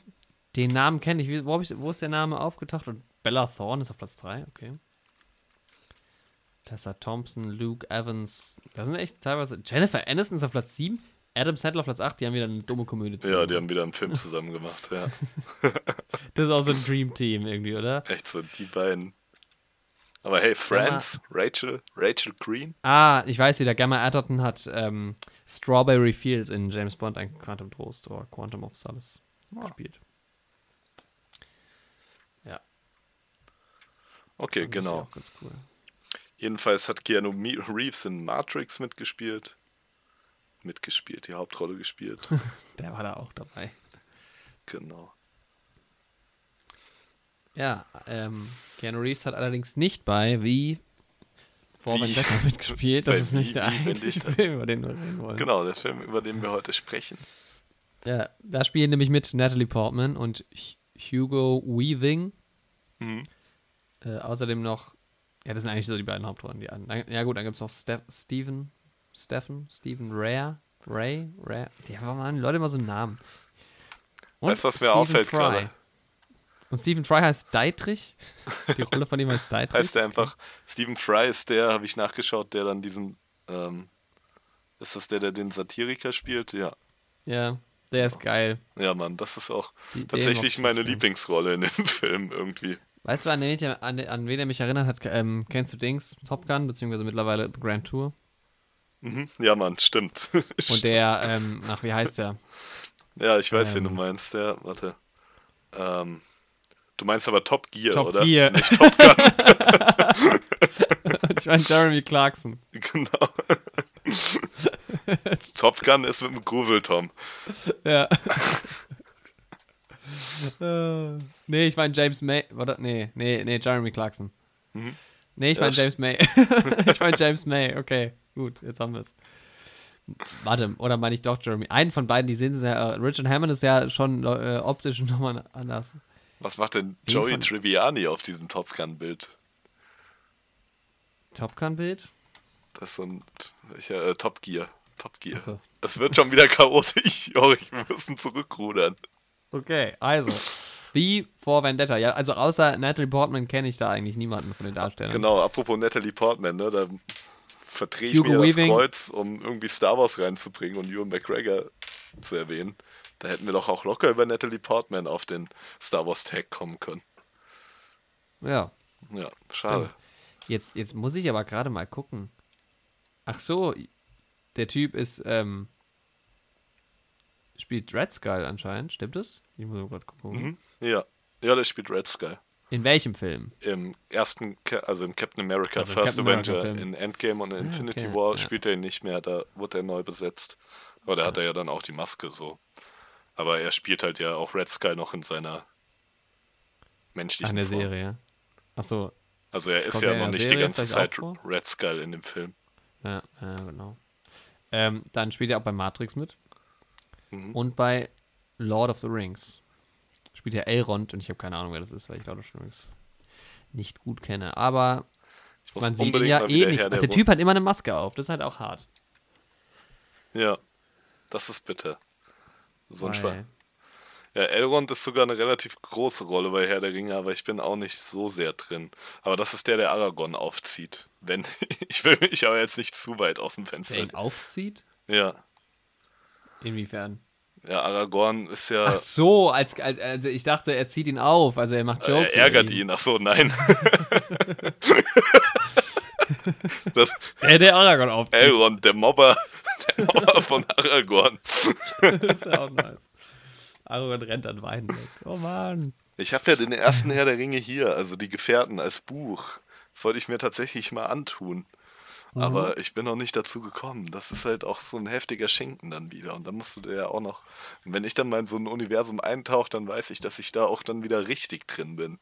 Ja. Wie bei Game of Thrones oder Song of Ice and Fire. Und da möchte ich gar nicht raus. Das finde ich so spannend, dass ja die Buchreihe gar nicht Game of Thrones heißt. Das heißt ja einfach nur das erste Buch. So. Ja, genau. Das erste Buch ist Game of Thrones.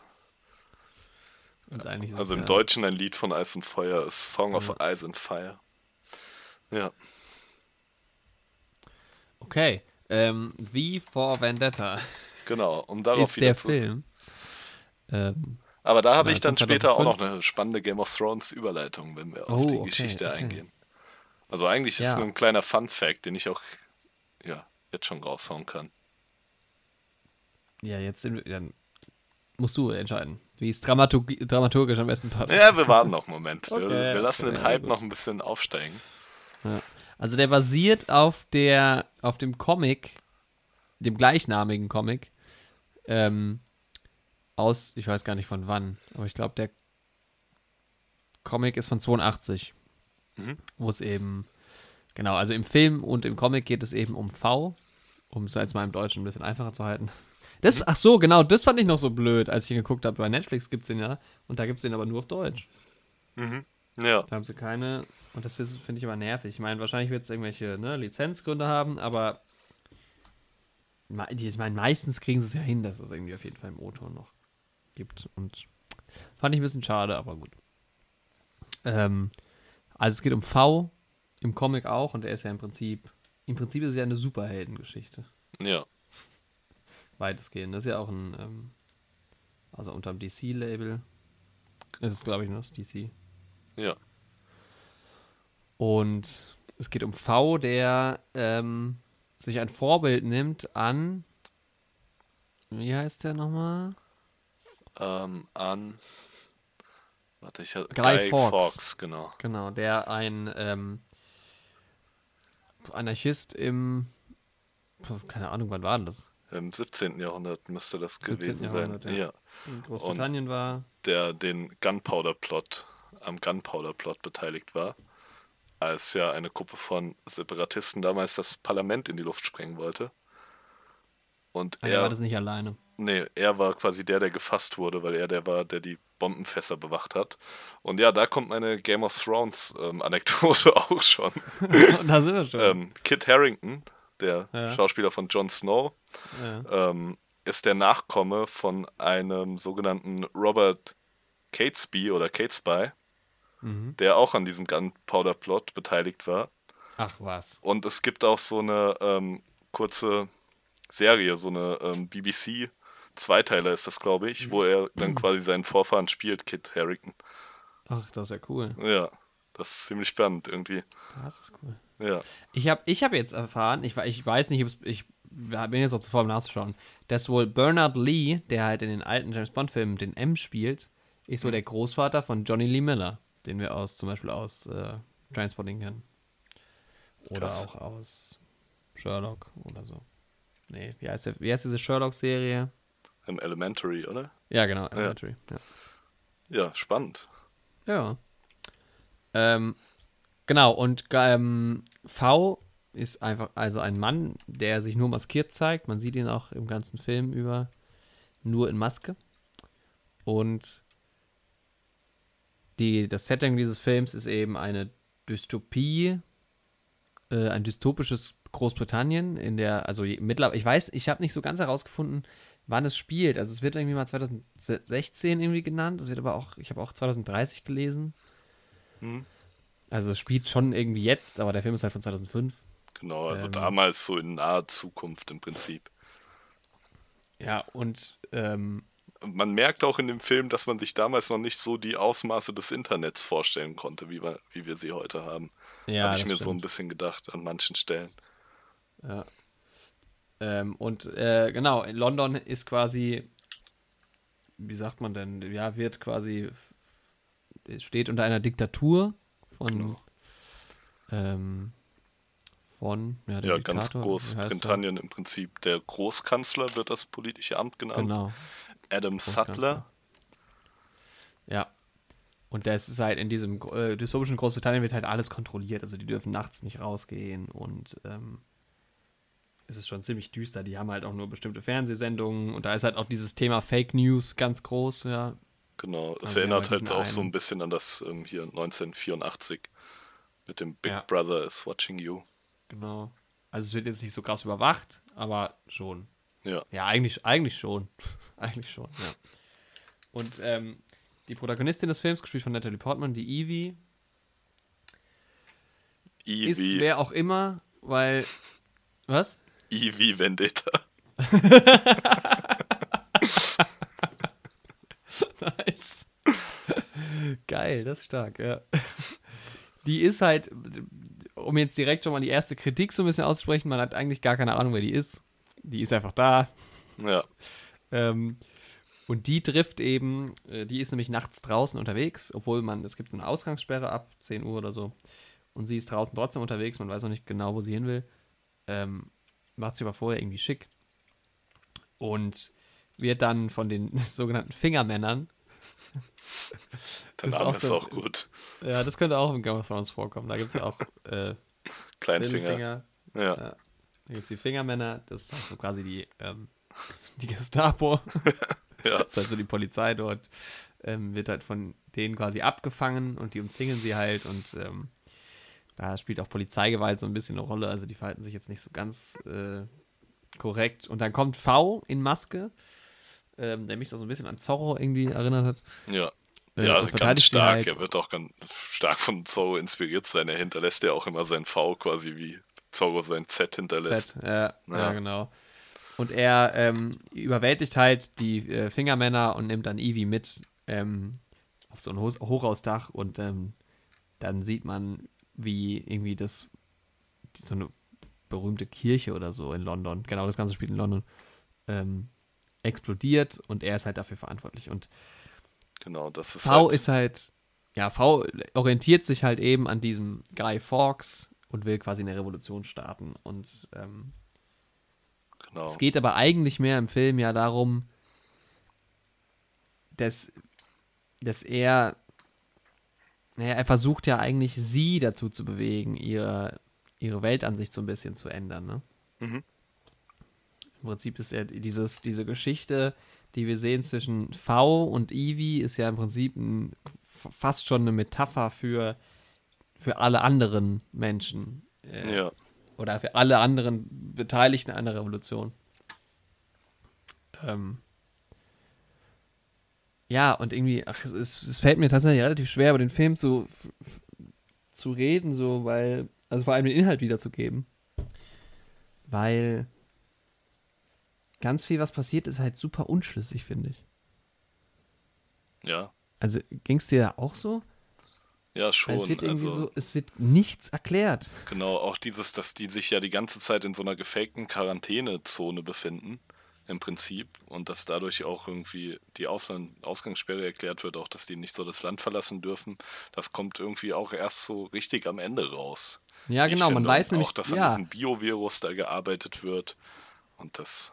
Aber auch nur so ein bisschen, man weiß nämlich gar nicht eigentlich, wieso leben die jetzt in dieser Diktatur und werden so unterjocht und genau. Und was ich mir auch gedacht habe in dem Film, so krass hat's diese Diktatur ja auch nicht drauf, irgendwie.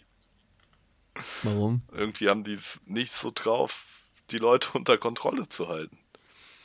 Nee, so, ja klar, so vor allem am Ende, aber ich meine, das ist halt auch, ne, bei Revolutionen sind ja irgendwie immer, na gut, es gibt auch gescheiterte Revolutionen. Das aber auch. Sobald halt viele beteiligt sind. Ja, ich habe auch das Gefühl, dass dieser Großkanzler im Prinzip, der hat so eine ziemlich große Klappe und ist halt auch irgendwie so ein kleiner, wie sagt man das, wenn man immer so ausrastet? Choleriker, ja. Aber das ist auch nicht der ist halt schon so. Ja, genau, aber irgendwie ist es halt auch, und er taucht ja auch immer nur auf diesem großen Monitor auf, also man sieht halt immer, der Film switcht ja immer zwischen quasi dieser Geschichte, diese Beziehung zwischen Evie und V, also er nimmt sie ja dann mit, weil sie dann in Verbindung gebracht wird mit ihm, und die leben ja dann eine Weile so ein bisschen zusammen in einem Versteck, also V ist der Polizei oder dem Staat quasi bekannt, aber er versteckt sich halt und weiß halt auch nicht, wer er ist. Zumindest am Anfang nicht so wirklich. Und dann, die Gegenspieler sind halt erstens die Politik, es findet ja immer nur in diesem großen Raum statt, wo auch, das ist halt, hat mich halt hart an Snoke erinnert, wie halt dieser Großkanzler sich auf diesem riesen Monitor abbildet. Stimmt. Und dann irgendwie diese ganzen Minister da unten halt so drumherum sitzen und immer diskutieren. Und dann gibt es halt noch die Detectives, die halt das Ganze so ein bisschen untersuchen. Ja, aber nee, was ich nochmal sagen wollte zu der Unfähigkeit von der Regierung da. Also als dann eben dieser Dietrich, eben der Satiriker, der nimmt ja dann auch diesen Großkanzler auf die Schippe. Und wenn das wirklich ein funktionierendes System wäre und die arbeiten ja dran, die Massen zu manipulieren durch Fake News und dann wäre das doch gar nicht ausgestrahlt worden. Also dann hätte der schon überhaupt nicht genug Leute gefunden, die da mitspielen und irgendwie wahrscheinlich nicht, ja. Der musste ja schon 2 Leute einstellen, die diesen Kanzler nachmachen und so, und dann wäre es ja allein schon daran gescheitert, weil irgendein Spitzel das dann weitergegeben hätte. Ja. Also das allein, dass das funktioniert, dass der überhaupt dazu gekommen ist, diese Satire von dem Großkanzler auszustrahlen, zeigt ja schon, dass die Überwachung und die Unterdrückung nicht so gut funktionieren kann. Ja, also ich fand es irgendwie so ein bisschen... Also der Big Brother hätte das nicht zugelassen. Ja, es ist alles so ein bisschen unschlüssig, ne? Ja. Ich finde auch so, was mich auch total wundert, er nimmt sie ja dann mit, also sie wacht ja irgendwann mal bei ihm auf dann, relativ am Anfang vom Film noch, weil sie irgendwie... ohnmächtig ist, ich weiß nicht mehr genau wieso. Und sie fragt ihn auch irgendwie so kein einziges Mal, hey, willst du nicht mal deine Maske abziehen oder so? Und das ist irgendwie alles so richtig, es wirkt alles so ein bisschen unwirklich, als wären die alle komplett bescheuert. Das ist, ich weiß nicht, ja, und das ist alles sehr schnell erzählt, weißt du? Es passiert alles so super, super schnell und die Zeitsprünge sind auch enorm. Also der ganze Film spielt ja praktisch innerhalb eines Jahres. Und vor allem am Anfang, also irgendwie ist es so, es springt so von da nach da nach da, man weiß überhaupt nicht warum, was, irgendwie, man sieht zwar, also es ist jetzt nicht so, dass ich da gesessen habe und nicht verstanden habe, was die Leute machen, aber die Hintergründe sind halt komplett unklar. Ja. Also es wird so ein bisschen aufgerollt am Ende, auch jetzt von Evie so der Hintergrund.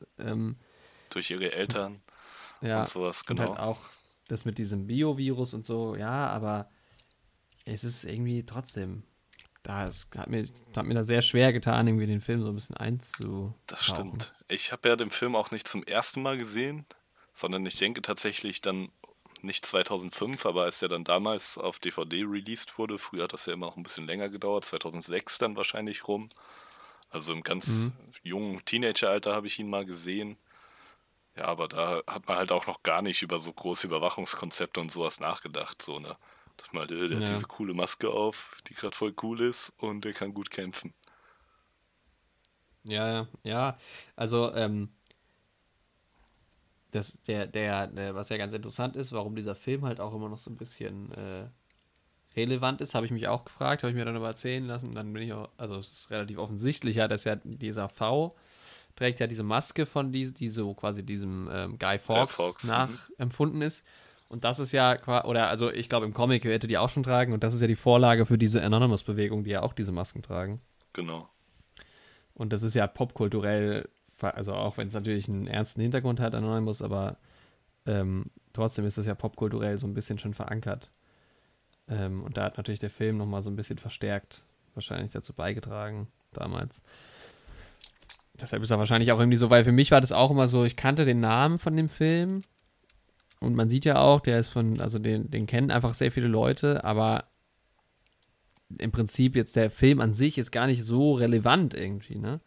Ja. Klar, der ist jetzt nicht komplett unnamenhaft besetzt, aber auch der Typ, also der Regisseur, ist kein großer,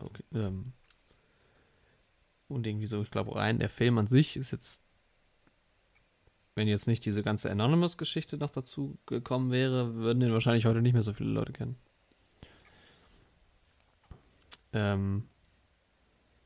Was aber auch irgendwie interessant, also was dann irgendwie ganz interessant war, fand ich das zu sehen, wie diese Dystopie doch ganz gut vermischt wird mit der echten Welt. Also es ist halt nicht so, weil es halt eigentlich im Jetzt spielt, ne? Ja. Also es ist jetzt nicht so, dass übermäßig Science-Fiction-mäßig gemacht. Ja, also genau, es ist schon noch verwurzelt und sowas. Und ja, keine Ahnung, merkt schon, wenn der Film heute gemacht würde, hätten die Regierungen bestimmt irgendwie so ein soziales Netzwerk oder sowas, mit dem die Propaganda verbreiten würden. Da war halt das. Ja, und vor allem wäre das halt aber auch mehr Zukunftsmusik, was dann passieren würde. Ja. Aber da dieser Film halt schon ein bisschen älter ist und quasi im Jetzt spielt, ist es halt an jetzt irgendwie so relativ nah dran. Ja. Was ich mich aber auch wieder gefragt habe, wie ist denn die weltweite Situation eigentlich? Man erfährt nur, was quasi in Großbritannien passiert. Man hat ein bisschen Ahnung über Amerika, aber auch eher so auf die Propagandamaschine, dass da halt nichts läuft und das. Ja, wobei man auch nicht so genau weiß, ob das stimmt. Weil du ja sagst, ja, ist ja auch Propaganda. Ja, und im Prinzip ist es ja eine klassische Story, ne? Es ist halt diese klassische Revolutionsstory. Es gibt eine Macht, eine Regierung, die das Volk komplett unterdrückt. Und es gibt halt diesen Initiator V, der halt versucht, eine Revolution zu starten. Und so ist der Plot ja im Prinzip relativ schnell abgehandelt. Und dann gibt es halt noch, das wird halt so ein bisschen mehr beleuchtet in der Beziehung zwischen ihm und Evie, die halt irgendwie auch anfangs so gar nicht genau weiß, woran sie eigentlich glauben soll. Ne? Ihre Eltern waren ja große Widerstandskämpfer. Aber das scheint sie jetzt nicht so wirklich, also so kommt es mir vor, nicht so wirklich beeinflusst zu haben fast schon. Ne? Also sie war ja dann, wahrscheinlich wurde sie halt auch einer Gehirnwäsche unterzogen im Endeffekt dann. Ne? Ja. Und das wird sogar irgendwie erwähnt. Aber sie ist ja jetzt auch nicht irgendwie, aber sie ist jetzt weder besonders für den Staat noch besonders dagegen. Irgendwie ist die so ein bisschen die neutrale Person. Ja, im Prinzip schon. Ja. Also ich muss sagen, wir können ja gleich jetzt nochmal ein bisschen auf die Inhalte eingehen auch. Mhm. Was ganz cool gemacht war, halt, ich meine klar, diese Nummer mit der Maske und so, das sieht schon immer cool aus. Er kommt auch immer so aus dem Nichts plötzlich. Das ist schon cool.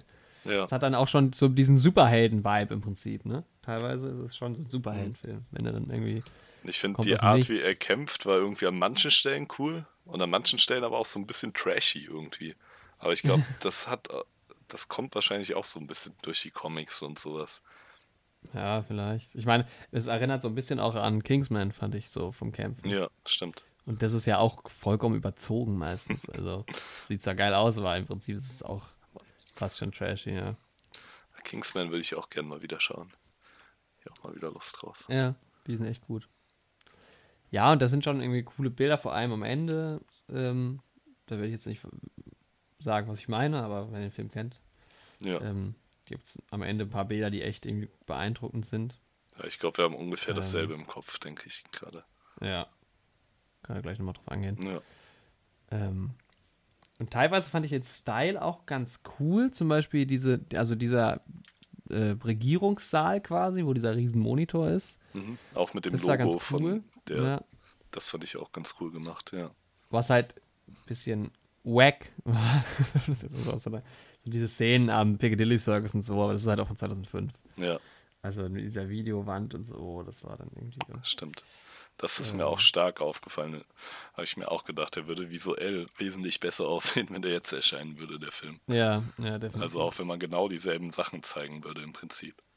Hat sich da doch viel getan in den letzten 14. Ja, aber es sind nicht nur Effekte, finde ich. Also, ich meine, klar, so Explosionen und so, die ja durchaus auch mal aber vorkommen. Auch Bühnenbild und Kostüm. Ja, es wirkt fast so ein bisschen, als wäre es so, also ich weiß gar nicht, was hat denn der Film für ein Budget gehabt? Aber es wirkt alles nicht so schön. Genau, ja, finde ich auch. Und auch nicht so wertig irgendwie, weißt du? Ja, genau. Ja, es ist halt jetzt nicht so die Hochglanzproduktion, was ja auch nicht sein muss, aber es ist halt auch irgendwie nicht... Es wirkt nicht so Hollywood-mäßig aus. Hat auch keinen Charme irgendwie so optisch. Also ich war eigentlich eher das Gegenteil war angetan von dem, was ich halt gesehen habe. Mhm. Ja, so ging es mir auch. Was vielleicht auch so ein bisschen am Setting liegt, weil Dystopie und so, das ist nie schön anzusehen, aber... Ich gucke gerade mal, was die für ein Budget haben. Aber ich meine, wenn du dir... 54 Millionen, das ist ja nicht sehr viel, aber ist auch nicht sehr wenig. In Star Wars so die First Order anguckst und so, das ist ja auch eine Dystopie und trotzdem sieht es geil aus. So. Ja, wobei bei Star Wars steckt halt auf jeden Fall deutlich mehr Geld drin. Das ist nicht der Maßstab, das stimmt, aber so von der Idee her kann das ja trotzdem cool aussehen, so eine dystopische Herrschaft. Was ich mir noch aufgeschrieben habe, dass ich, jetzt erinnere ich mich auch wieder, kurz vor Ende irgendwie immer noch nicht so genau wusste, worum es eigentlich in dem Film geht. Weil... Ja, ich weiß es irgendwie immer noch nicht, glaube ich. Weil halt das ist wirklich ein Riesenproblem, finde ich. Die Beweggründe von den ganzen Leuten werden einfach nicht erklärt. Ja, nicht deutlich genug gezeigt, ja. Ich fand auch, die Rolle von diesem Satiriker da, von diesem Gordon, ziemlich cool. Dass er eben, aber dann habe ich halt auch nicht verstanden, der hat da die längste Zeit mitgemacht. Aber dann kommt er halt irgendwie doch auf die Idee, da irgendwie sich über den lustig zu machen. Und dann hat er diese ganzen... Ja, vielleicht reicht es dir irgendwann auch einfach, ne? Also... Ja, aber und warum sollte er diese Relikte bei sich im Keller verstecken? Das ist halt irgendwie auch so eine seltsame Sache. Der hat da dieses Bild von der Queen. Und, ja, dieses Satirebild. Genau, und den Koran. Weil genau, das haben wir noch gar nicht erwähnt. Diese Diktatur, die ist auch sehr stark religiös geprägt. Also ja, stimmt. Stimmt. So, also katholisch-religiös. Genau, so relativ prüde Ansichten auch und so Ansichten von Zucht und Ordnung, die halt auf der christlichen Religion beruhen. Und deswegen, dieser Satiriker hat halt auch eine Ausgabe vom Koran bei sich versteckt im Keller und andere Dinge, die halt gegen das Regime, gegen die Konformität verstoßen. Und ja, warum macht er das? Warum gibt er Unmengen von Geld aus und versteckt das dann da unten? Also wenn man schon Unmengen von Geld für so Kunstwerke ausgibt, dann muss man ja wenigstens irgendwie mit denen angeben können. So. Ja. Aber vielleicht braucht er auch den Kick. Er wirkt auf jemanden. Ja, er ist halt ein Sammler, weißt du? Das ist, weiß ich nicht, so ein Sammler.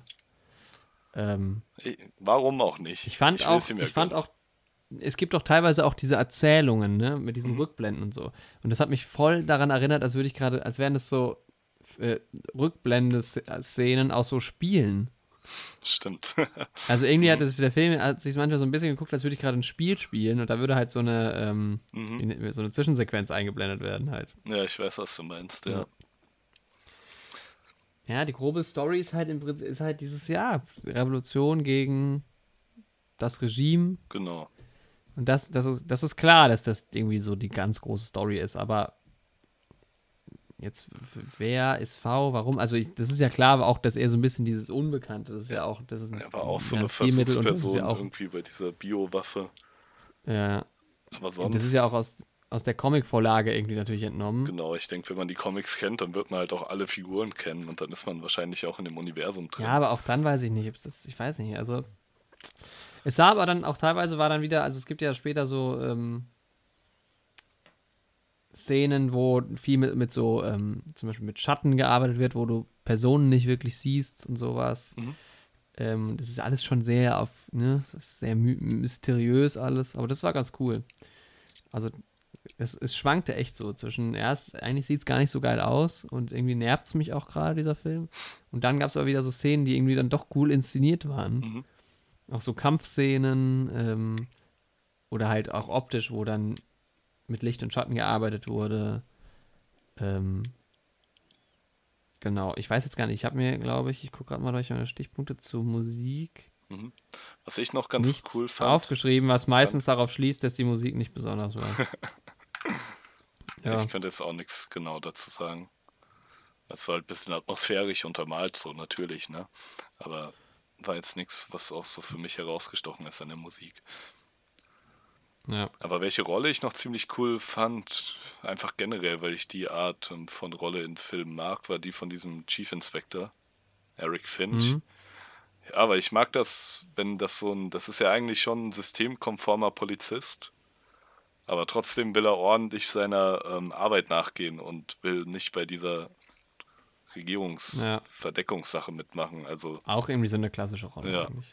So ein bisschen auch, dann erinnert auch an sowas wie einen Commissioner Gordon oder sowas. Ja, habe ich auch gerade angedacht. Der sich dann halt der Korruption in der Stadt widersetzt. Also ein Typ, der schon in der Gesellschaft verankert ist, wie sie ist, aber trotzdem seinen eigenen moralischen Kompass quasi mitbringt und seine Arbeit als Polizist auch wirklich ernst nimmt. Das ist ja an vielen Stellen. Ja. Und das finde ich eigentlich immer ganz cool. Also. Ja, das stimmt. Und er ist ja das auch hat dann so ein bisschen die Storyline mit den beiden Detectives, die fand ich ja so ein bisschen erfrischend. Ja, ich auch. Ich mochte auch den jüngeren Detective. Er ist der Dominic Stone. Dass er dann halt auch diese Loyalität zu diesem älteren Detective hat, der dann noch nicht ganz regelkonform ist. Ja, dieses Vertrauen irgendwie. Ja. Genau. Aber auch da wurde gar nicht viel erzählt. Also das war dann auch immer zu kurz und plötzlich waren sie wieder da. Also das fand ich schon... Das hat mich irgendwie rausgebracht, auch wie der Film anzuschauen war.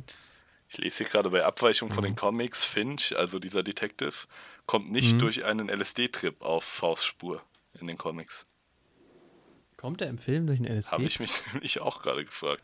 Oder nee, wahrscheinlich kommt er im Film nicht durch einen LSD-Trip auf. Ach so. Ja. Das wüsste ich noch, glaube ich. Aber das sind halt auch geile, da gibt es auch einmal diese Szene in der U-Bahn mit dem Polizisten und V und dann auch so eine Kampfszene, das ist schon ziemlich geil. Ja. Also so die Kampfszenen dann, und das ist halt, da sind dann wieder die Superhelden-Elemente, ne? Also wenn du so ein bisschen, weil ich wusste im Vorhinein auch gar nicht, worum es in diesem Film geht, ich hatte keine Ahnung, ich habe mich auch nicht informiert, ich habe den einfach unvoreingenommen und unbefangen quasi geguckt. Und ich glaube, wenn du den mehr mit diesem Ansatz guckst, okay, ich gucke halt einen Superheldenfilm, dann ist es cooler, aber dafür fehlt auch dann doch ein bisschen die Action, also. Ja, wie gesagt, ich habe den auch mit dem Wissen geguckt, dass ich den mal vor 10, 11, 12 Jahren gesehen habe. Ich hatte auch noch dieses eine Zitat, hatte ich dann auch noch so ein bisschen im Hinterkopf, als ich es dann später gehört habe, dieses, ihr habt nur Kugeln irgendwie und die Hoffnung, dass ich nicht mehr stehe, sobald die Kugeln aufgebraucht sind, was er am Ende zu den Wachleuten da sagt. Mhm. Aber sonst mehr wusste ich auch eigentlich echt gar nicht mehr über den Film. Ja, also für mich, um schon mal so eine Zwischenkritik abzugeben, ich fand's also wirklich schwierig irgendwie erzählt. Es gibt halt schon immer wieder vor allem diese Kampfsequenzen und so, das ist schon cool. Was mir halt voll auf die Nerven geht, ist, dass man irgendwie nicht so, das passiert einfach irgendwie alles so, aber sie hinterfragt halt auch so gar nichts. Man weiß auch nicht, wieso, wer was macht. Teilweise wird es dann am Ende so ein bisschen noch aufgelöst, aber es ist total unschlüssig. Es gibt auch nicht so einen krassen Spannungsbogen, wie ich finde. Ja, nee. Es wirkt irgendwie nie so, als ob diese Regierung auch nur den Hauch einer Chance hätte, diesen V bei seinem Vorhaben aufzuhalten. Es wirkt meiner Meinung nach den ganzen Film so, als ob das genau nach seinem Plan läuft. Ja, ja. Ist ja auch im Endeffekt mehr oder weniger so. Aber wie schafft er das denn als Einzelperson? Ja, im Prinzip ja nur durch, er gibt so den Spirit weiter. Ja. Das ist halt, auch schon allein dieses Gebäude als Einzelperson. Am Anfang, ne? Ja, das stimmt schon. Aber ist halt ein cooler Typ, wie auch immer er das gemacht hat. Ich finde, auf der einen Seite weiß man nie so genau, was passiert jetzt noch in dem Film, aber auch, weil ich mir irgendwie nicht so ganz vorstelle, also weil ich halt auch die ganze Zeit nicht wusste, was erzählt der Film überhaupt. Deshalb wusste ich auch nicht, was könnte jetzt noch passieren. Auf der anderen Seite ist es schon auch sehr vorhersehbar, wie der Film halt ausgeht. Also das ist jetzt nicht so mega überraschend alles und nicht so mega spannend. Also eigentlich ist es gar nicht spannend. Und auch so diese kleineren Twists, die dann auch im Film immer wieder kommen, das ist dann auch alles nicht so. Und dann wird es kurz thematisiert, dann, lass uns da gleich nochmal drauf eingehen. Dann werden Sachen kurz thematisiert und dann ist es auch schon wieder egal und dann geht's weiter. Genau. Wie gesagt, was jetzt so Musik angeht, weiß ich gar nicht mehr, weil das meistens auch. Ich finde dass viel zu viele Filme viel zu wenig Wert auf Musik legen. Mhm. Es gibt echt Filme, wo die Musik so on point ist und so geil und so kreativ und nicht immer nur irgendeine 0815 Streicher-Spannungsmusik irgendwo drunter liegt. Aber in vielen Filmen passiert das irgendwie einfach nicht so. Und ansonsten auch die Schauspieler fand ich jetzt auch. Ich meine, gut, V, keine Ahnung, der hat eine Maske auf. No. außer Natalie Portman, die das halt schon ganz gut macht. Die anderen spielen ja jetzt nicht so eine Riesenrolle, dass man da irgendwie groß... Hat jetzt auch nichts halt so herausgestochen, war natürlich auch nicht schlecht. So. Also ich fand die Story halt wirklich super schwach. Mhm. Das wird halt immer mal wieder aufgefangen, dadurch, dass dann wieder coole Sequenzen kommen und das ist dann teilweise, aber halt auch nicht immer, auch optisch interessante Sachen passieren mit der Kamera und so und mit Licht und Schatten gespielt wird.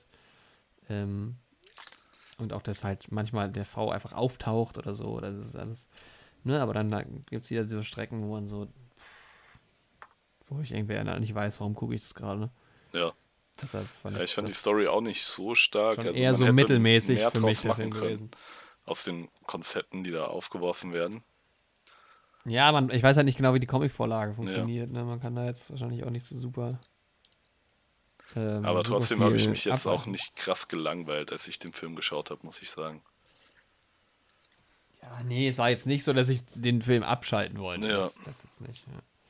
Ja, wollen wir nochmal so ein bisschen inhaltlich und ein bisschen konkreter werden? Genau, also es gab ja noch diese Person, die... Jetzt mit Spoilern. Ja, Spoiler-Alarm an dieser Stelle. Spoiler, bitte abschalten, wenn Sie das Ende nicht sehen wollen. Woher kommt eigentlich der Begriff? Spoiler? Ja. Ja, to spoil ist halt irgendwie einfach ein Wort, glaube ich. Ja. Verraten. Ah, okay. Ich glaube, da gibt es gar keinen... Ja, stimmt, Spoil ist ja. Ich dachte vielleicht, weil beim Auto man sieht als letztes den Spoiler und dann nimmt man das Ende schon vorweg. War das schon ein Witz gerade? Ich weiß es nicht. Oder war es einfach nur ein Satz? Das ist auch gut. War das ein Witz oder war es einfach nur ein... Ich schreibe hier mal ein bisschen mit. Schreib mal ein bisschen mit. War das... Genau. Ich habe ja Willkommen bei den Ohren. Nee, Willkommen in deinen Ohren. Willkommen bei den Ohren. Willkommen bei den Ohren. Ja, es gab ja auch noch diese Rolle, dieses Peter Greedy, der eben quasi so die ausführende Gewalt war von diesem obersten Kanzler, von diesem Großkanzler. Aber der hat ja wohl auch nach oben aufgeplickt und wollte ja am Ende auch die Chance ergreifen, irgendwie selbst Großkanzler zu werden. Und das fand ich auch irgendwie ein bisschen komisch. Das war auch so eine rein einseitige, böse Figur irgendwie. Ja. Ich meine, der heißt schon Greedy. Also, ja, genau, ich wollte es gerade sagen.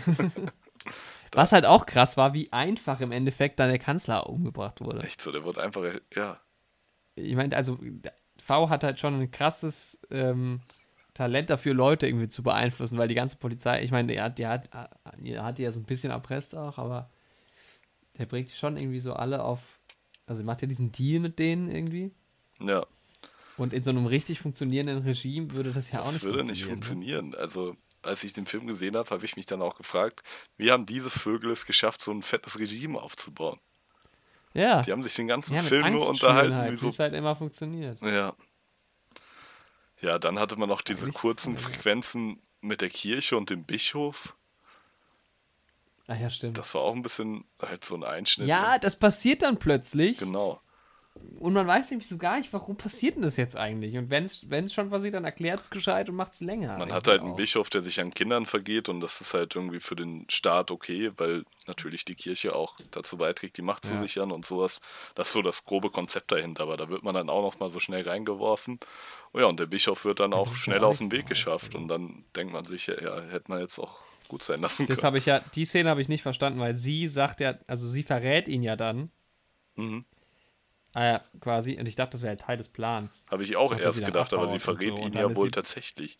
Ja, genau. Da dachte ich mir auch, warum? Er killt ihn ja relativ schnell. Und dann dachte ich mal, danach treffen sie sich wieder, und dann war sie plötzlich halt bei dem, wie heißt der Typ nochmal?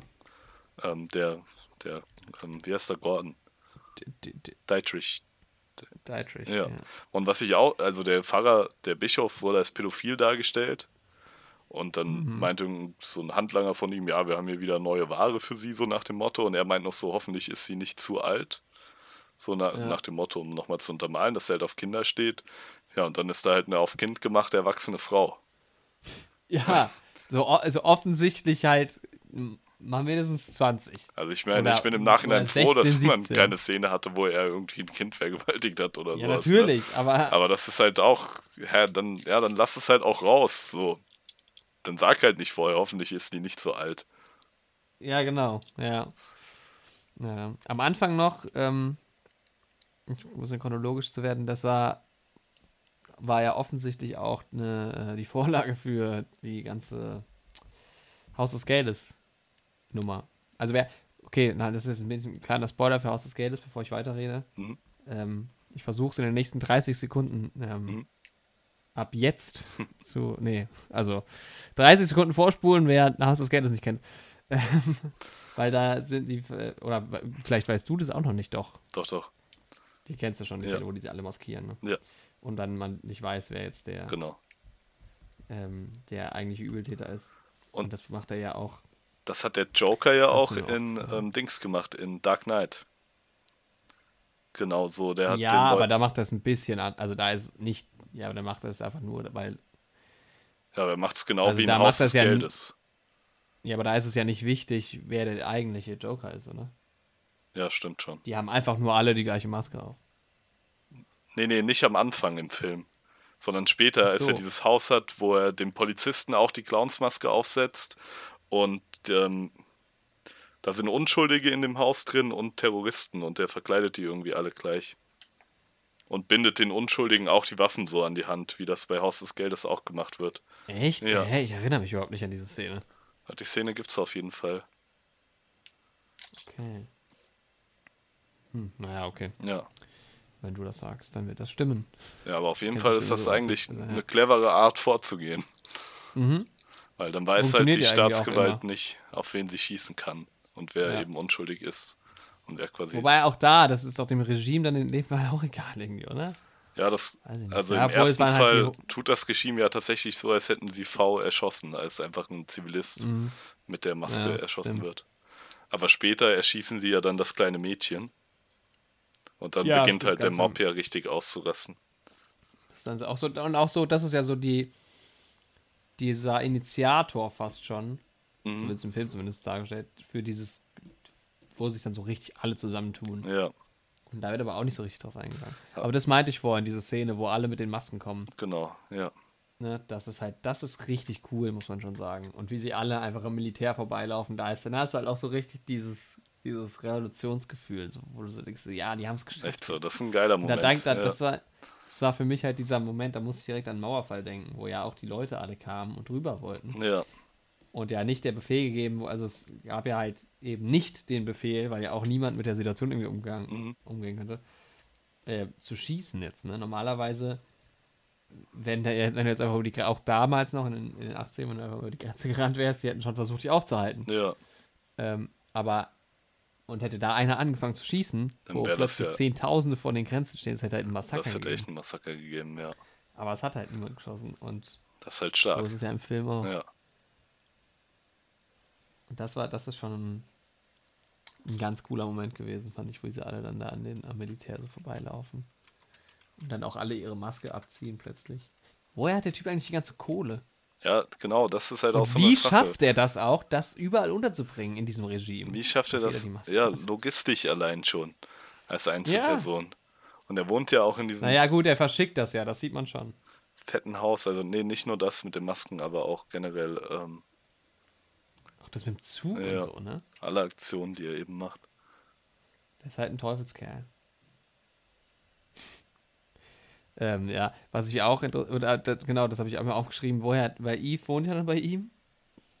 Und woher hat sie die ganze Zeit die neuen Klamotten eigentlich?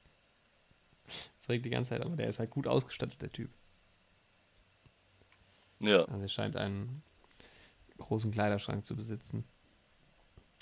Ja, ich gehe gerade hier mal so durch meine Notizen durch. Ich glaube, wir haben das meiste schon gesagt. Ja, also genau diese Gefängnisszenen meinte ich halt vorhin mit diesem Schatten, ne, wo er halt ja so tut, als wäre er, also wo er ihr vorgaukelt, dass sie in diesem Gefängnis ist. Aber auch das fand ich so ein bisschen schwierig nachzuvollziehen, wieso er das überhaupt macht.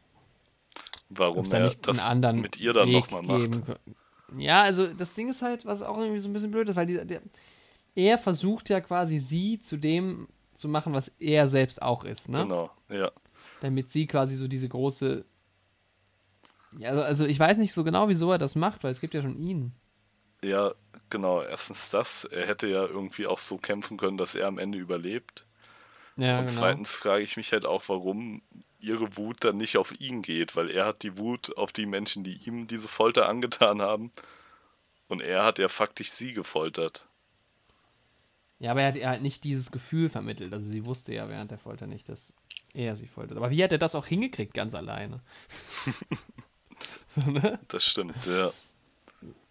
Und allein diese Räumlichkeiten zu haben, das hat ja auf sie schon gewirkt, als wäre sie in einem riesen Gefängniskomplex drin. Ja. Naja. Aber es sind was man halt auf jeden Fall sagen kann, dass dieser Film immer noch relativ aktuell ist, was so diese ganze Fake-News-Nummer angeht. Und ja. Also es ähnelt schon auch sehr dieser ganzen amerikanischen Situation aktuell. Ja, die ganzen Konzepte, die da angesprochen werden und so, und die Thematiken sind ja auch alle sehr interessant und sehr spannend, ja. Halt auch. Ist ja auch bei 1984 so, dass da die ganze Zeit dieser Scheinkrieg geführt wird. Einfach weil man mit Angst irgendwie am meisten zu diesem Zusammenhalt da führen kann in so einem Regime. Ja, ja, ja. Und das ist ja, das da ist ja auch so, genau, funktioniert ja auch Populismus. Ja, das ist ja da mit dem Bio-Virus halt eben so. Und das sind schon spannende Sachen, aber man hätte es halt noch krasser umsetzen können, wie ich finde. Ja, also ich habe mir halt am Ende dann auch irgendwie so gefragt, so okay, aber also was ist jetzt die Quintessenz hier raus? Genau. Also klar, wir haben jetzt eine Revolution gestartet, cool, aber... Und was ist dann? So. Und was passiert die ganze Zeit zwischen V und ihr? Das ist so ein bisschen seltsam alles. Ist auch so eine halbe Love-Story, aber irgendwie... Unschlüssig. Ja. Ja. Also mir unterm Strich hat der Film nicht so richtig gut gefallen. Nee, richtig gut hat er mir auch nicht gefallen. Aber ich will auch nicht zu negativ sein. Ja, ich bin ja eher immer auch der kritischere Typ. Genau. Bekanntermaßen. Ich habe dem Film jetzt 5 von 10 Punkten geben. Ich würde ihm 6 von 10 geben. Das ist nicht immer so, dass ich einen Punkt mehr gebe als du. War nur bis jetzt immer so, aber es ist jetzt wir hatten halt auch jetzt immer so, ja, unsere, wie ich schon das letzte Mal gesagt habe, ich hätte mal wieder Bock auf so einen richtig geilen Film. Oder auf einen richtig schlechten. Ich hätte auch richtig so einen Film, den ich auch richtig zerreißen kann. Bitte wird Spider-Man nicht schlecht. Ich glaube nicht. Tatsächlich habe ich ja dem ersten Spider-Man auch 5 von 10 Punkte gegeben. Mhm. Und ich glaube, der wird aber jetzt deutlich cooler. Ich habe ihn heute noch... ich rede nächste Woche über Spider-Man. Ja. Ja, also V for Vendetta, finde ich, ist definitiv nichts, was man gesehen haben muss. Nee, es ist jetzt... Der Film ist irgendwie ganz blöd inszeniert und erzählt, und die Story ist auch irgendwie blöd. Ja, inszeniert ist er nicht ganz blöd. Manchmal ist er ganz cool inszeniert, aber auch nicht durchgehend. Also es gibt schon so ein paar Sachen, die cool sind. Auch die Idee mit der Maske und so, das hat natürlich alles seinen Charme. Man hätte noch mehr draus machen können. Viel mehr. Hat mich der Film ja eigentlich mehr so ein bisschen genervt. Kann ich nachvollziehen. Also mich hat er nicht so genervt, persönlich, aber es ist jetzt auch nicht so eine unbedingte Empfehlung. Ich will jetzt nicht sagen, V wie Vendetta musst du unbedingt gesehen haben. So. Aber wenn jetzt das, was er ist. Für das, was er ist, ist er natürlich super, wie immer. Ja, also, nee, diesmal war er nicht mal solide, fand ich. War schon ein bisschen drunter. Ja. Ist auch bis jetzt. Aber es ist halt auch so ein. Mhm. Ja, es ist. Also, ich glaube halt, weil der hat halt eine sehr gute Wertung. Ne? Ich glaube, viele Leute finden das trotzdem ziemlich cool, alles. Also, er hat eine 8,2. Ja, viele Leute feiern den halt auch echt ab. Wieso feiern die Leute diesen Film so?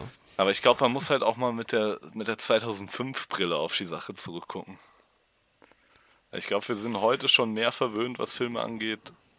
Obwohl, das kann man aber so auch nicht sagen. Ja. Das kannst du so nicht sagen. Dann wären ja zig Filme, die sehr, sehr gut sind aus dem frühen, also aus dem letzten Jahrhundert. Ja, aber gerade was so Superhelden- und Comic-Verfilmungen angeht und sowas. Ja, es ist halt auch nicht so richtig ein Superheldenfilm. Irgendwie weiß der Film selbst nicht so, was er ist. Nee. Also ich weiß es jedenfalls nicht. Ich bin nicht dahinter gekommen, was dieser Film mir sagen will. Ich auch nicht so ganz. Aber ja, der Film hat mit uns gesprochen. Er hat es versucht und allein dafür 6 von 10. 5 von 10. Das ist jetzt, glaube ich, die schlechteste Wertung, die ich abgegeben habe im Podcast. Ja, bei mir auch. Das war die beste Endgame bis jetzt, ne? Ja. Ach, wir können ja mal so eine Podcast-Rangliste machen. Welcher Podcast von uns auch am besten war. Das auch, ja. Oder, vielleicht machen wir so einen Jahresrückblick einfach. Also, machen wir in unseren Jahresrückblick so eine Rangliste. Ja, da müssen wir mal gucken, wie viel, obwohl, ja, da kann man schon nochmal so alle vielleicht auch von uns besprochenen Filme auch nochmal ein bisschen bewerten. Also ranken, ja. Okay. Dann sind es ja jetzt schon wieder knackige. Weiß ich nicht genau, wie lang es jetzt am Ende wird. Ja, so um die weit über 1,5 Stunden. Ja. Es war wieder viel nicht V for Vendetta, wie Vendetta dabei. Aber es war auch nicht so chaotisch wie letzte Woche. Wir haben viel über die Simpsons gesprochen, tatsächlich. Vielleicht gibt es irgendwann auch mal das große Simpsons, nein, ich denke nicht, aber ein Cartoon-Special. Oh. Und ich sage immer noch gerne Special dazu. Ja. Das ist mir immer eine spezielle Freude, mit dir über Filme und Serien zu sprechen. Ja, es ist ja auch ein Highlight der Woche im Prinzip, diesen Podcast aufzunehmen und zu hören für alle Hörer. Das kann man schon so sagen, glaube ich. Ja gut, dann beende ich diese Folge an der Stelle. Ja, es hat wieder Spaß gemacht. Mhm. Und es war nächste mir ein Woche. Inneres. Was war dir ein Inneres?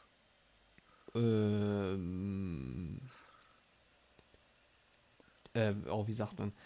Flicken auf eine Hose nähen, wo ein Loch drin ist. Ja. Und nächste Woche ist Spider-Man dran. Nächste Woche ist Spider-Man. Ich freue mich. Ich hab richtig Bock. Das wird gut, Leute. Jetzt ist wieder, also ich hatte ja nach Endgame irgendwie so das Gefühl, dass ich Marvel jetzt erstmal auch gut ist. Ja, Mann, aber jetzt. Aber so ein bisschen freue ich mich jetzt schon wieder drauf. Ich auch. Weil es halt auch, es ist halt immer leichte Kost. Das ist halt gut. Das wird mega nice. Und der Podcast dazu nächste Woche, der wird richtig feinste Ware, Leute. Ja. Heißt, man soll immer vorsichtig sein mit seinen Hypes. Man sollte sich nicht direkt von allem mitreißen lassen. Aber unser Podcast nächste Woche, da kann man sich schon richtig drauf freuen. Mehr als auf Spider-Man. Ja, schaut am besten den Film gar nicht. Unsere Nacherzählung dazu reicht vollkommen. Ja. Da müssen wir auf jeden Fall wieder eine Spoilerwarnung dann raushauen nächste Woche. Ja, das wird dann komplett gespoilert wieder bei diesen Franchise-Dingern auf jeden Fall. Ja. Okay, liebe Freunde, danke fürs Zuhören. Ja, empfehlt uns weiter. Vielleicht strahlt ihr uns auch mal laut aus über Lautsprecher auf der nächsten Party, wenn ihr dran seid, die Musik auszuwählen. Haut einfach mal. Aber statt Musik einfach mal den Podcast laufen lassen. Am besten auch auf einer großen Party. Haben wir hier DJs im Publikum? Festivalveranstalter? Leg doch mal unseren Podcast auf. Das wäre super. Ja. Oder vielleicht auch Diktatoren, die auch wie im Film über Ja, Lautsprecher, wenn ihr Musik laufen eure Propaganda mal verbreitet haben wollt, wir sind die erste Anlaufstelle. Unabhängig jeglicher Moral. Ja, ich möchte mit den Aussagen von Andi. Ich möchte mich distanzieren. Ja, ich distanziere mich davon, was gerade gesagt wurde. Ja. Ich distanziere mich auch von diesen Liberalität Aussagen. Aus und. Von diesen Aussagen, die Jorik da Freiheit. Zusammengeschnitten hat. Von mir gerade aus so unabhängigen Worten, die in einem ganz anderen Kontext standen, eigentlich. Nee, ja, wir ziehen den ganzen Spaß wieder in die Länge. Aber das ist auch schön. Das gehört auch dazu. Ja, da kann man, ja. Ich will auch nie aufhören, mit dir zu sprechen. Das ist immer so schön. Nee, müssen wir ja auch gar nicht. Wir können ja die Aufnahme mal beenden. Genau. Leute, wir hoffen, es hat euch gefallen. Und danke fürs Zuhören. Jo, ciao. Ciao.